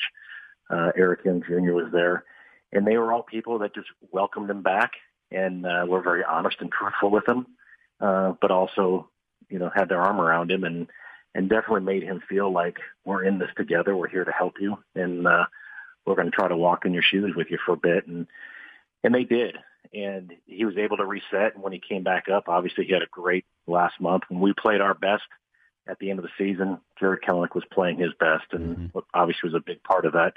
Um, really exciting finish to our season. You know, it strikes me that that as that not just you, but uh, there's a couple of members of the of the major league coaching staff that came up through the player development part of what the Mariners do. Is that done on purpose as more and more of these young players are starting to make their way into the big leagues to give them familiar faces when they get there? I would say yes and no. It's on purpose that we are really intent on developing our coaches. And that's at every level um, of our system, including our, our major league group, that our coaches are constantly involved in, in ways to improve themselves and make themselves a, a more impactful uh, coach. And just like our our players have off season plans, you know, in the batting cage or in the weight room or um, you know, a throwing program for our pitcher, all of our coaches have plans as well um, in ways that they need to to get better and, and ways to to to improve. But anytime we have an opening, I mean, there's a full interview process, and and we've always looked outside, and we've always tried to just get the best person available uh, to improve the situation. And in some, in many ways, they have been players that, I mean, excuse me, coaches that have come to our system, and in some ways, you've you've looked to the outside. Um, but our internal coaches have they've done a great job, and you know, uh, Pete Woodworth and Trent Blank, what they've done on the pitching side, you know, Jarret DeHart on the hitting side, Carson Vitale. Um, so it has been a big part of what we've done, and and I think it's a good thing. Yeah. Anytime that you can promote from within, it's a it's a it's a it is a positive. It is uh, it is hot stove time. We only have a couple more minutes here, but I'll ask you, what makes Seattle an attractive place for a free agent to sign right now? Gosh, that's a great question, and and I think it's a pretty easy one to answer. One, it's the city of Seattle. Uh, it's an amazing place. It's a wonderful place in the summer. It's one of the most popular places for visiting players during the season. Two, we have one of the best young, exciting teams in all of baseball. Three, we have a thriving farm system. Um, four, we've got a great manager in uh, in Scott Servais, and you know, five, I, obviously, it's probably our owner, John Stanton, who is so committed to trying to win a World Series and and provide that type of experience for our fans. And I don't know that there's ever been a better time to be a Mariner with all of these things lining up at the same time. And um, I think any player who who decides to sign with us, uh, they're going to they're going to really be happy with their decision a couple of years down the road here. What number are you going to wear? You're going to be in uniform. What number are you going to wear? Have you thought about this? Does it matter to you?